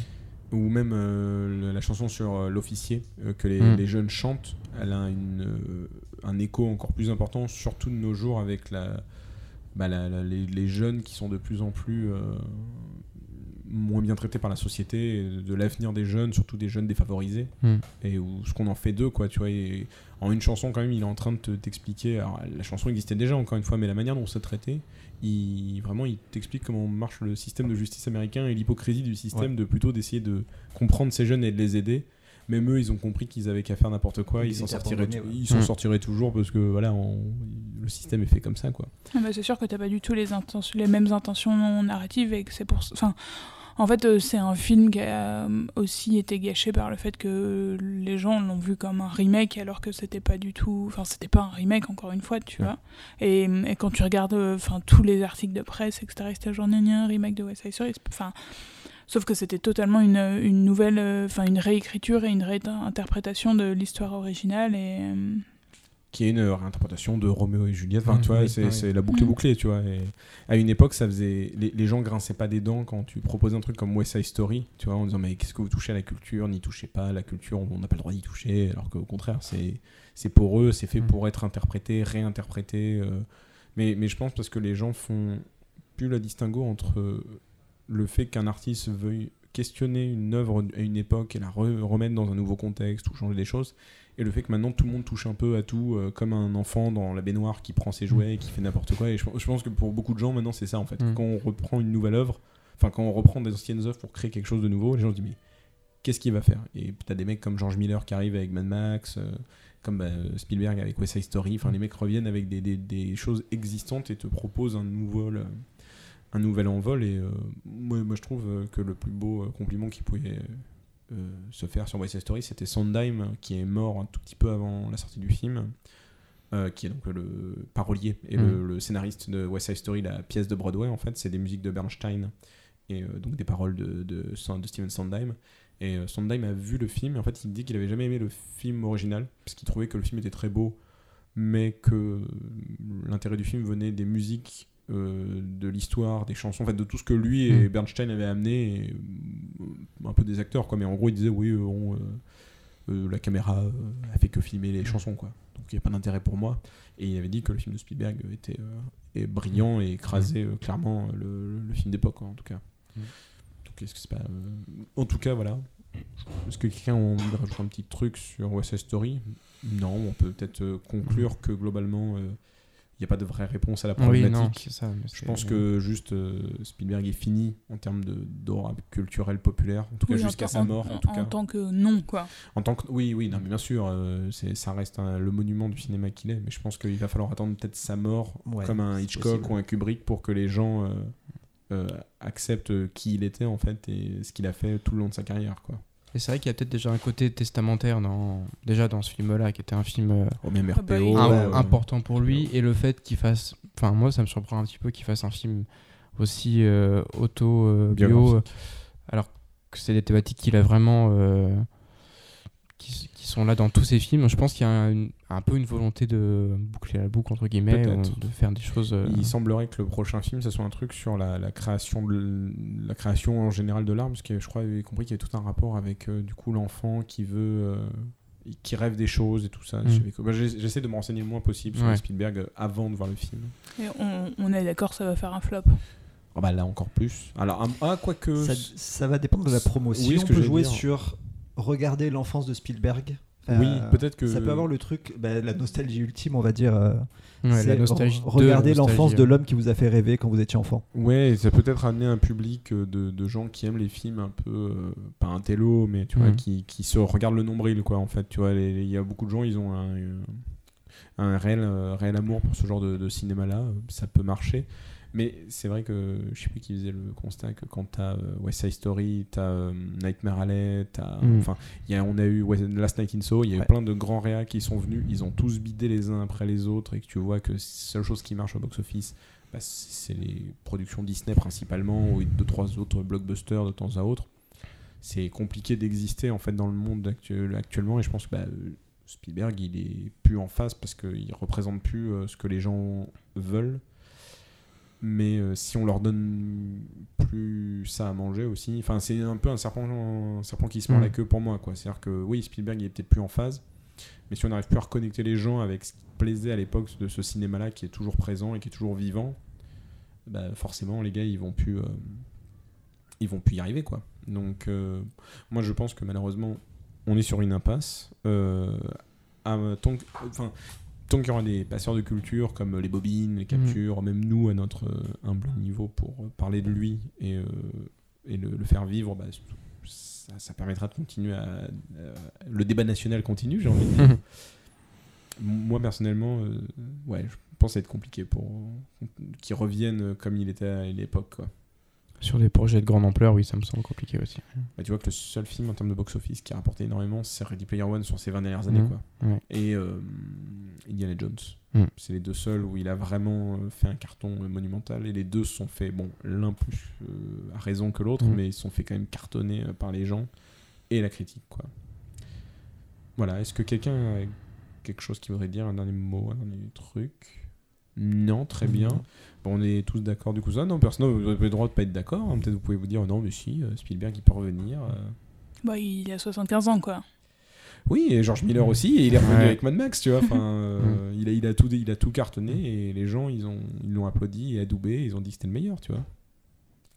J'ai envie d'y croire parce que tu vois, il- s'il y a un public pour un film comme Parasite où il se passe pas grand chose et tout le monde a Mhm. applaudi en disant que c'était merveilleux, avec et raison, hein, moi j'adore, mais tu vois, si les gens ils ont pu aller voir un film comme Parasite et, et qui se prend le grand chelem des prix qui n'était jamais arrivé et tout, enfin pour un film non anglophone, tu vois, Ouais. je- Et qui te donne pas ce que, Ce que tu viens voir, attends, ouais. ouais. Parce que tu sais pas trop ce que tu viens voir, mais voilà. c'est on sait jamais Mm.